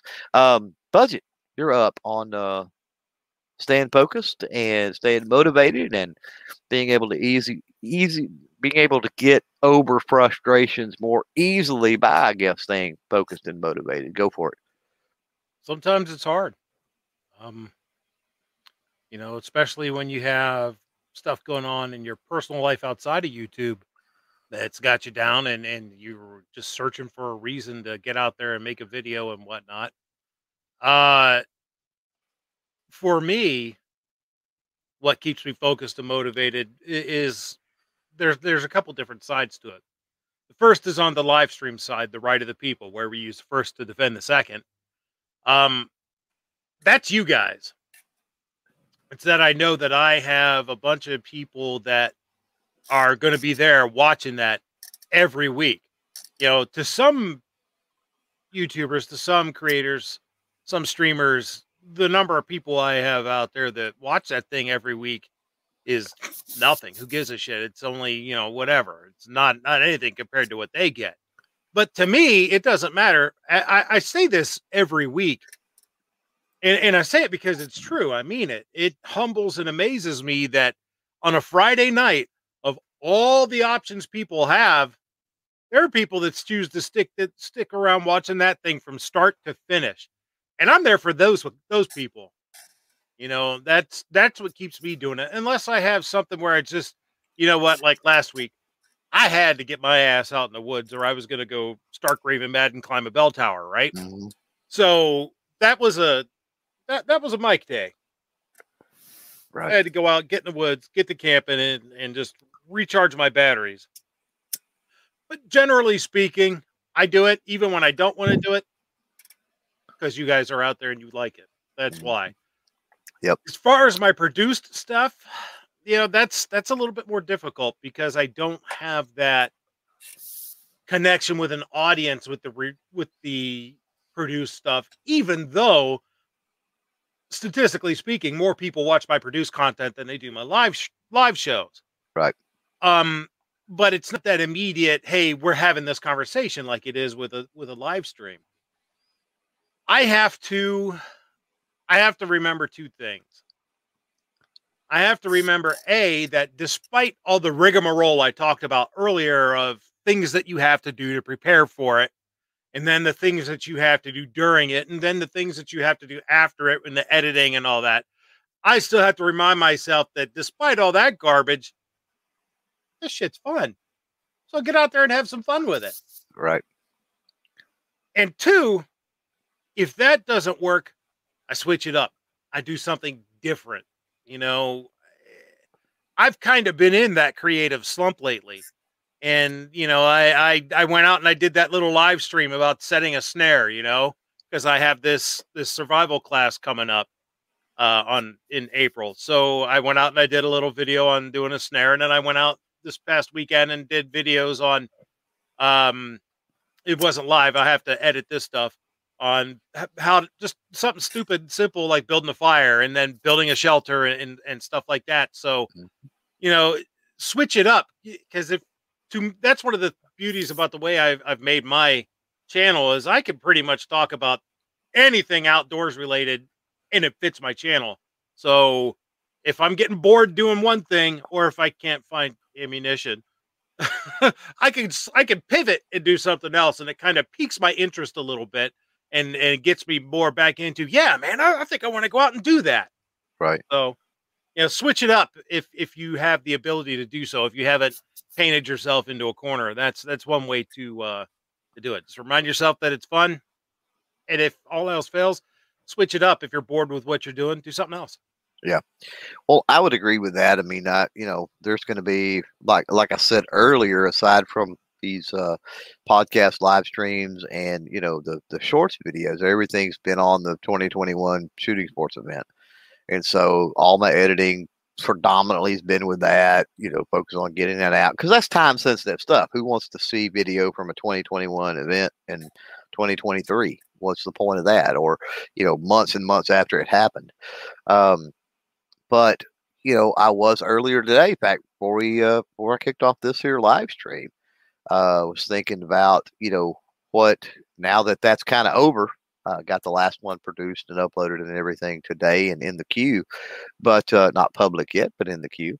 And I thought, you know, okay, now I got to get back to several other things, and I've got stuff I need to do, got stuff that you know I've commit, got to commit with, with companies to do but I think there's something that I want to do kind of for myself, and that involves a little bit of building, a little bit of uh, it's going to take some funds from the Patreon folks and the YouTube channel members that help out. I'm going to, in the process of that, spend a little bit of the money they so graciously have have thrown my way, um, and you know, just a, just a video I want to do, and uh, more or less a range improvement type thing.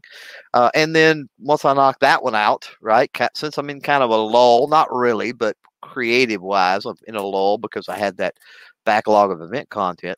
Um, it's that palette cleanser, which I think Rogue kind of kind of spoke to uh, earlier as well. So plans to doing that. At the end of the day, though, when we talk about staying focused and, and motivation, there's there's two aspects to it because I had um, I had a YouTube channel tied to my business prior to this one. Um, and I even had firearm related content on that. Uh, I had videos from, uh, you know, 4-H trainings. I had videos, uh, you know, safety videos, some cleaning videos, uh, some repair videos, just some, a lot of different things. Videos from competitions and other things. Um, when I started this channel is when, um, I started. We've already talked about it earlier in the show with with You're Not Alone. Um, I was already kind of in the firearm community, and I quickly realized the community is here, and I love the community. I think that's obvious at this point. Not it should be. Um, and so it's a community. It's the it's the people out there in the live chat. It's those uh, very loyal, very committed uh, YouTube channel members, Patreon patrons. Uh, it is the people that email me on a regular basis. Uh, there's varying levels of engagement with people out there, um, and you know it, it's anybody that engages with the channel more than just the occasional fleeting comment under a video. Right? Uh, I gotta say that's what keeps me going. Um, and I take cues from them a lot of times. The you know top five 1911s I wished I owned was, you know, uh, kind of requested by one of those people uh, on a on a previous top five video. Uh, so there's that aspect that that keeps me going. And I'll tell you another one that'll keep me going since I know I've got that engagement and I know I have at least to some extent a core audience out there and then obviously the vast majority of my audience, as it is with every channel, is those fleeting people, those passerbys. But I know that I do have that that core audience at least.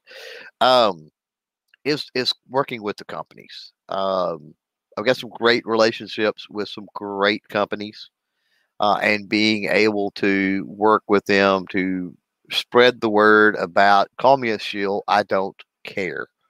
Uh, but when you know I'm spreading the word about a product that I believe in, a company that I believe in. Um, if I'm just doing a video review or something like that, that's one thing.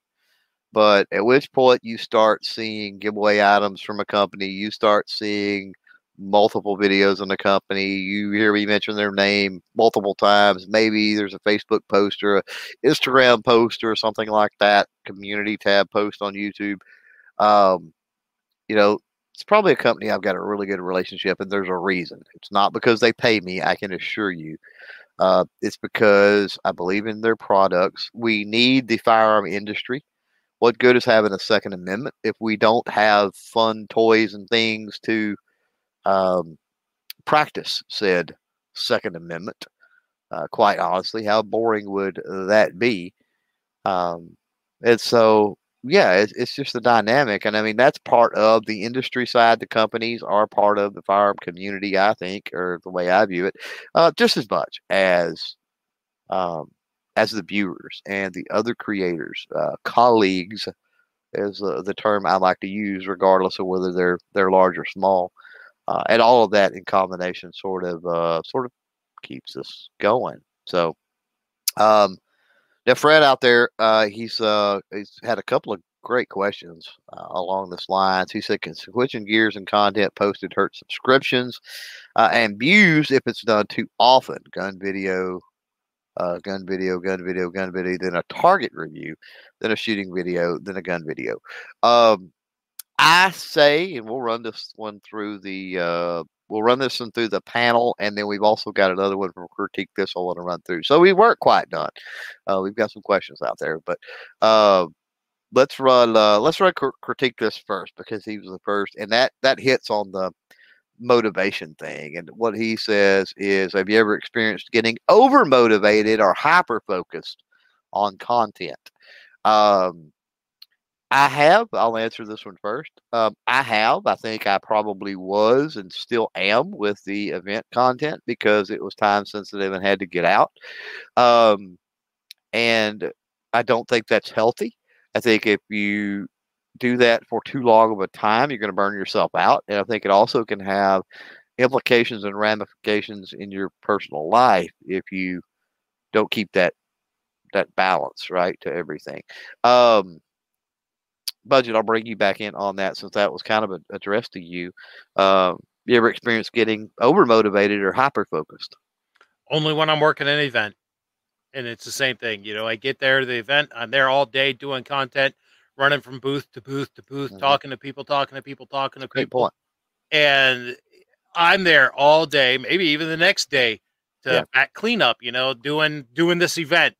Then I get home, and I'm editing video after video after video after video after video after video on this event mm-hmm. because it is time sensitive because no one gives a shit six weeks from now what happened at the NRA meeting. Right. Right. You know, so yeah. And, and then you get all this content out, and then you're like, whew, damn. Right. I still gotta do a, I still gotta do X, Y, and Z now. Right. so, but at least that's a light at the end of the tunnel scenario when yeah. it's an event. You know what I mean? because like you know you're going to go to that event, you know you're going to hustle during the event, you know you got to get the content out, but then you know you things are going to settle down once that happens, right? Uh, that's with me. All this last week I've been to, or two weeks, was two weeks now? Yeah, uh, I've been just balls to the wall, and uh, I'm like, okay, I got to get, I want to get these done, I want to get these done. So I was hyper focused on getting them done, not for the sake of you know being hyper focused or you know just wanting to work run at 180% for two weeks, but knowing that I could get back to kind of a somewhat normal schedule once I did, yeah, uh, which is nice. Uh, Rogue, what about you? You have problems, hyper focus, and that sort of thing? Uh, I'm in it now. Uh, I'm very hyper focused, and you know, I get into my weekend, and um, I finally sit down at three o'clock in the afternoon on Sunday, and and this just happened this past weekend. And I said to my wife, I "Go, where'd the weekend go?" She goes, "You've been down editing video all weekend." um, and right. and uh, you know, and and I've been going this way. I think I said in my my earlier where I jumped the gun that I've been going pretty strong for for a while now of producing video, but now I have a backlog that I'm going to coast for a little bit. Weather's starting to turn nice, and I'm going to coast for a little bit on my backlog content and just kind of an, enjoy life for a couple weeks. Mm-hmm. Right. Uh, Papa. No, I usually don't get too too hyper focused on stuff. Now, maybe I'll do that when we go to, uh, um, yeah, Wichita this spring. I'm, I'm excited for that show. Uh, but uh, you know, I think early on I had some videos where I got hyper focused, where I was ending up with 45 minute, hour long videos, mm. and I soon discovered later to you know, break that up. You know, go through the process and get four or five videos out of it instead of one one long one. Right. But uh, you know, I think the Martini Henry was kind of that way where I was gifted the gun. Now I need to find out, okay, how do I reload for it? Where can I find the components? Uh, and and that one ended up being four or five videos. Right, right. Uh, yeah, critique out there is saying that he went hyper in the beginning and now he feels like he's a slacker. Um, you know, there's nothing wrong with like when you're starting a channel out, when you're especially if you're fairly new uh, there's nothing wrong with dumping content and banging it out and getting as much as you can because uh, building a catalog um, is is pretty important, especially if you're talking about evergreen content and all of that. It, it's a whole different subject that we've uh, had previous shows on before, but um, you know, I'm 1600 videos or something on the channel, um, and you know, the cumulative effect of the advertisers money whatever revenue the views the watch time the you know it's pretty sweet even though i'm no bigger channel than i am um, just simply because of that. So there there are some fruits of that labor uh, but i think it's it's important to realize you can't run 90 to nothing 24 7 365 uh, rich let you jump in on this one here uh, what about being uh, too motivated or staying hyper focused? See that that's the best way. It's uh, one. All right, I don't like to create videos with anybody else around, so I like to do it when nobody's home. So uh, my work ends at three o'clock on Friday. So if if I'm alone in the house, I can do whatever I want without anybody disturbing me. In the best way I do it is when I'm completely fo- I'm like I get an idea in my head, I shoot the content, I edit it, and I get it out mm-hmm. like back to back, bang, bang, bang.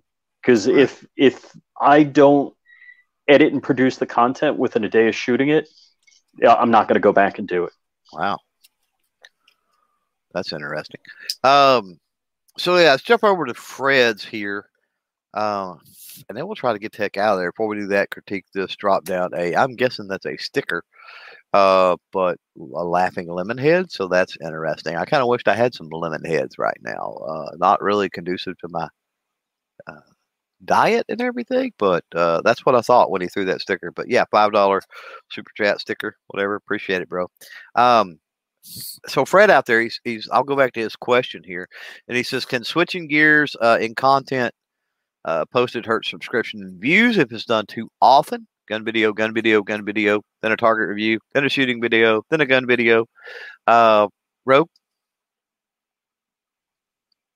Uh, yes and no. so, um, yes, it can because what if you are doing gun video, gun video, gun video, and then suddenly your current events, and then you drop current events and go back to gun video? Yeah. Uh, for me, I like to say that I have two seasons you know, I have the winter content and the summer content. Well, if anybody's been watching the the channel uh, this year, that's slowly changing. Um, and there's been a lot of product videos between the gunsmithing videos. Mm-hmm. And I'm trying to get out of that two season content where it's here's some products. Oh, and here's a gun video. you know, here's a, here's a gunsmithing video. So I'm slowly working my audience into used to, you know, mixed content. So don't jump back and forth too often. Um, you could you could alienate your audience and your loyal people that started with you. Right. But I don't think it's I don't think it's a problem if you do it slowly. If that's what you're interested in as a content creator, go after it. Just slowly ease everybody into it. Right. Uh, Rich, what do you think about that? About changing content? Mm, yeah, if it's done right, too often. He's saying, I- he's saying he's saying gun video, gun video, gun video, target review, shooting video, gun video. All right, I'm absolutely the worst at this out of everybody here uh, because I do cars, tech, and firearms on my Right. channel and political opinion. So I, I'm more of a lifestyle channel than a gun channel, Right. which I'm hoping to remedy this year. Right. So yeah, there there are people that are in my channel for tech uh, and not not firearms and uh, you know maybe it's a car content and not either of the above. So Right. Right. yeah, I- I'm I'm really bad that way. Right. Uh, budget. Oh hell, I wasn't even muted. Wow, I'm shocked. Um, uh not if it's related to what your main channel content is. Mhm. That's kind of been the premise behind my entire channel from the get-go is that I do these gun reviews, I do knife reviews, I do hatchet reviews, I do bag reviews, I do any kinds of outdoor gear reviews. Uh, I do bushcrafting videos. I do camping stuff. You know, I think I do hunting videos. Uh, You know, I if it's related, there's a lot of crossover. So that allows you to do different things and and still keep your interest up, but it still plays into the related interests of your audience. Um, if you go from doing like gun videos to makeup videos, you may have a bit of a problem. Just not that I'm passing a value judgment on makeup videos. It's just I'm passing a value judgment on the absolute difference of the two subjects. I mean, you're going way outside your main niche. You're not necessarily going to get your audience to be like, what? And go with you. They're not necessarily Right. going to get it. Or the new audience you find with the makeup video might look at your main stuff and go, what? So, yeah. Right. I think if Um, you keep it related, you're good. Yeah. Uh, Papa. Yeah, I think if you keep it related within a field, you're okay. Um, yeah, I do gun reviews, I do gun content. You know, as long as it's firearm related, I'm comfortable doing it on the channel. Um, early in the channel, I did some automotive stuff, but that's going to go. That's going over someplace else uh, to play around with. But I think you know, I think if if I was doing guns and automotive, you know, that might have a a, a problem with some some people. But uh, as long as you keep it, you know, like firearms channel, firearm related, I think you're fine with whatever direction you go. Right. Um, I kind of fall into a similar situation, I think, as Rich, and it's because of this particular show. Uh, I have long held the belief that one of the reasons my subscriber base is not more than it is is that this particular show, and probably doing lives and podcasts more than produce or as much as I do, right? Instead of just focusing on produced content, um, keeps my subscriber base as low as it is. I don't think I don't think you suffer by doing that. I don't think you suffer from view loss as much as you do lack of subscriber gain. I don't I'm not even going to say subscriber I'm not even going to say subscriber loss, right? Because um as long as you're putting out those those gun videos, I mean, I don't necessarily people they may not watch something different. Um, but you know, is that going to be conducive to somebody subscribing? Mm, I don't know. Um, somebody said it earlier, and it's true that subscribers don't matter, right? Um, so I think as long as it's it's staggered appropriately, I think as long as it's um, within the same realm, um, and at some point you've got to weigh. We've all talked about it being having, you know, it being fun and creating the kind of content we want to create, and you know, a lot of different facets of it tonight. Um, and I think ultimately, am, am I prepared to give up this particular show uh, in order to gain X number of views a month more or X number of subscribers? I, I don't know. Um, somebody would have to be able to foretell the future enough to guarantee me that no, if they said, "Hey, you, you drop the studio, and we can guarantee you you'll be a million subscribers by the end of 2021," you know what? I might have to weigh out dropping the studio pod this this show for that, right? But nobody's going. Let's be realistic. Nobody's going to be able to guarantee me that, right? Um, and so, with that being said, I think the value of doing this and the enjoyment of doing this and everything else is is worth it, just because that's that's an unknown. It's a possibility. Uh, same goes when I do a, and I don't do very much, and I certainly don't do it in the sky falling fashion and everything else. When I do some type of 2A to say, hey, here's what's going on with this legislative issue or whatever, right? A semi sort of political. Uh, I certainly don't get off into the political with partisan politics and really anything outside the realm of, of Second Amendment at all, which means it still applies at least to to some extent. So, um, I think Rogue was one that said yes and no, and and I agree with that. It's it's like yes and no, but with the example I think that you gave, gun video, gun video, gun video, gun video, target review, still related to guns, shooting video, obviously related to guns.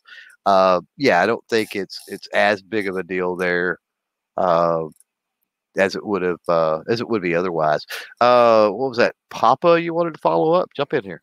Yeah, I, I had one little follow up. I think early in my channel, I did. I was doing some car stuff, some car repair stuff, and those were actually getting more views than my gun related stuff. So I think in growing, you know, when you're a small channel, that was something that helped me me grow a little bit, bring in a few more um, views, watch time, uh, but you know, as I kind of plateaued and, and got settled in, it just became a firearms channel. So I think it's something you can use maybe if you're small and you're trying to grow, trying to get content out there, trying to get uh, YouTube to the algorithm to see that hey, you're making content and people are mm-hmm. watching.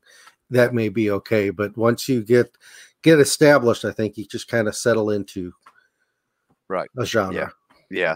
Miss Jesse out there says, "What? You mean I can't do makeup and guns?" And I think you could totally do makeup and guns. I think that makeup and I mean uh, cooking and guns. I, I, think there's a lot of things that uh, you could do on a channel in a fashion that would that would cross over pretty well. Um, and honestly, I would like to see. I mean, when you're doing that, you're getting more exposure for the firearm lifestyle and culture and everything else out there.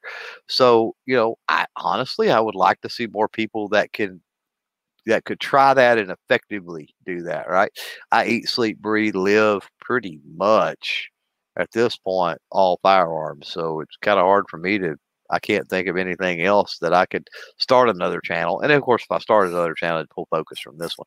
Uh, Defense Dad says, unless you have great relationships with sponsors or are independently wealthy, the small uh, channels can't afford uh, to review gun after gun. So varying the content is a necessity. Uh, and that's an absolutely great point. None of this is free. A lot of people lose sight on the you know, about that uh, occasionally, especially the the the those drive-by viewers. They they just I mean YouTube is free. They can jump on and watch something for free, and they just think that you create content for free. And maybe for some people it is, right? No, um, we're just all YouTube millionaires because we're on YouTube, right? Right. All that sweet, sweet ad money, man. uh, Fred out there, no question or, or anything else. I guess because he's been dropping those awesome questions, he felt the need to super chat. But thank you, bro. Uh, five bucks from Fred out there. Appreciate it. Ozzy's jumping in, saying bark at the moon, coming in late, or just now saying something. One of the two. Um, so yeah, I think we're uh, I think we're closed up with that let's uh, clean the studio up and get the heck out of here on a uh, on a Thursday night. We've been going over two hours. This is one of the quintessential nerd chats. We got out a little early last week. Didn't happen this week. That's okay though. Uh, hopefully nobody got frustrated sitting through this live stream. Hopefully if you're out there and you're in replay, you haven't gone two hours and it's built your frustration. Hopefully we've uh, helped you understand that you're not alone in those frustrations. Uh, and you know some of the things to look for tips tricks ways to deal with uh, certain things so let's run this through the panel give me your final uh, final thoughts if you have them and obviously plug anything you need to plug. Uh, we'll kick it off with Mr. Rich. Take it away. Wow. Uh, so I guess I'm more active on Instagram than anything. My website's flyingrich.com, and you can find all my social media links there. Uh, my Instagram is flyingrich underscore official. Uh, realistically, I'm just looking forward to hanging out with some guys and going shooting. All right, thanks for uh, being here, Rich. Appreciate it. Um, budget.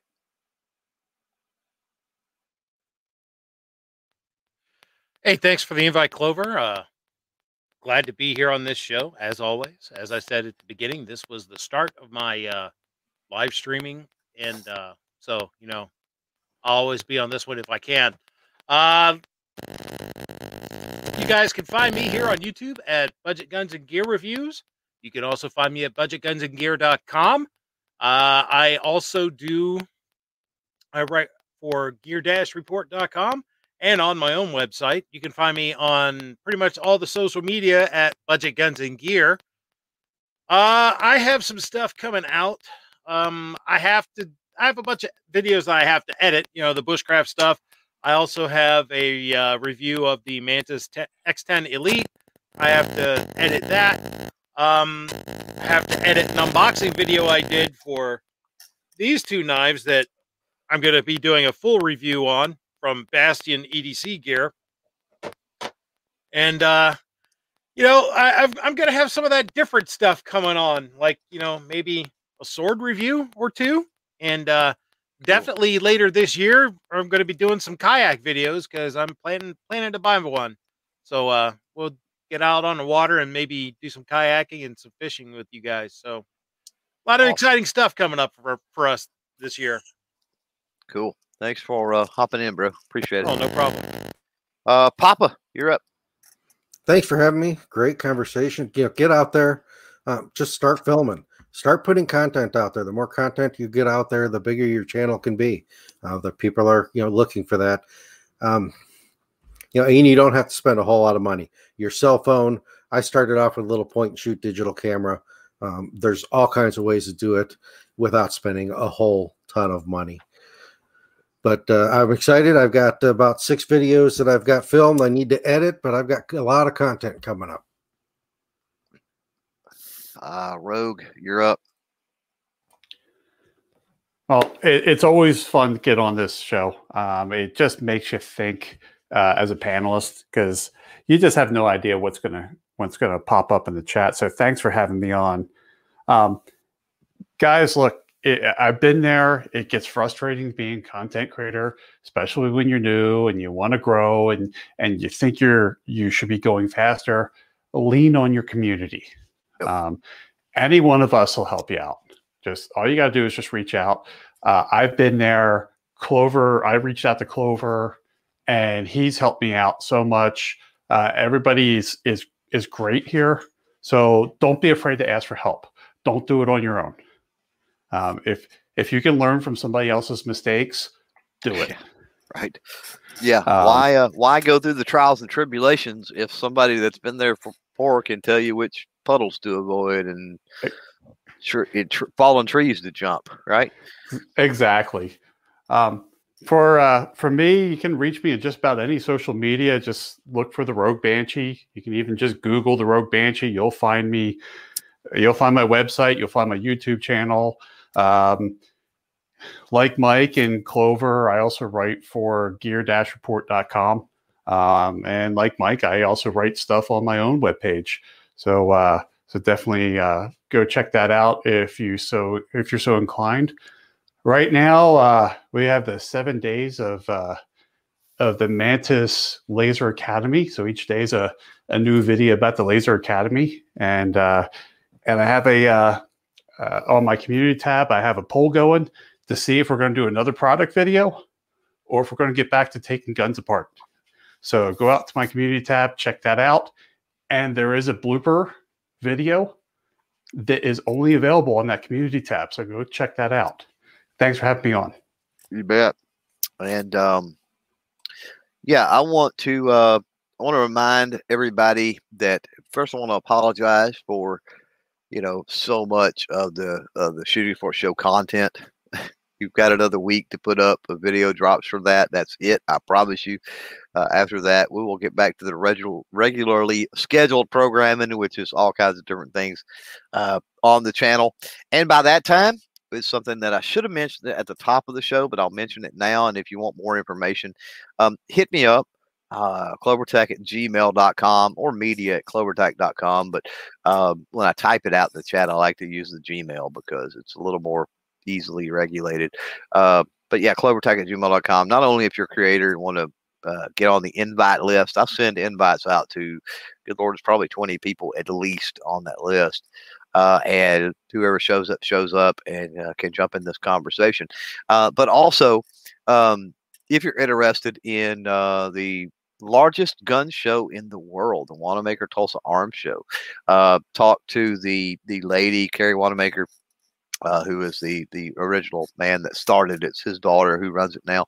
But talked to her just a few days ago, um, and we typically have been we being a collection of creators. Uh, typically go there, work media for the show. Uh, but I got in touch with her. We've got a table at the show. Uh, we've got uh, media passes for the show, a limited number, but we do have some, uh, and all that kind of stuff. So if you want to experience that, get your feet wet with uh, you know working some type of a show. The largest gun show in the world is a great one. Let's say right now to, to start with, and it's in Tulsa. So uh, get with me. That's April think 10th and 11th or 11th and 12th. I'm going to go check now. Uh, 10th and 11th. Yeah, I was right. So that's April 10th and 11th. So if you're around or can make that trip or whatever, then uh, yeah, get in touch with me. And um, we've got possibly a few a few passes uh, left that are not taken up. I know I'll be there working that as will uh, a bunch of other folks. Uh, also, as far as the CloverTac podcasts, which happen at random with with uh, all sorts of firearm industry and uh, uh, activist and whatever type guests, we got uh, Walt Anderson, young buck with some very interesting takes and arguments and tactics when it comes to the Second Amendment. we're going to have a conversation with Walt hopefully tomorrow. I think that happens at three Eastern.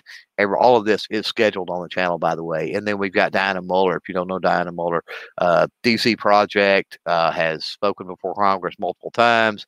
Um, next Wednesday, we'll uh, record a podcast live with her anytime we fire at one of those CloverTac podcasts, just like here uh, on the studio or the lounge or whatever. You've got the opportunity to participate in the chat. You've got the opportunity to ask questions of the guest and all that good stuff. So, you know, invite you to jump into any one of those uh, moving forward. Uh, as far as here on the studio right now, we are uh, out of here. So until next week, stay nerdy.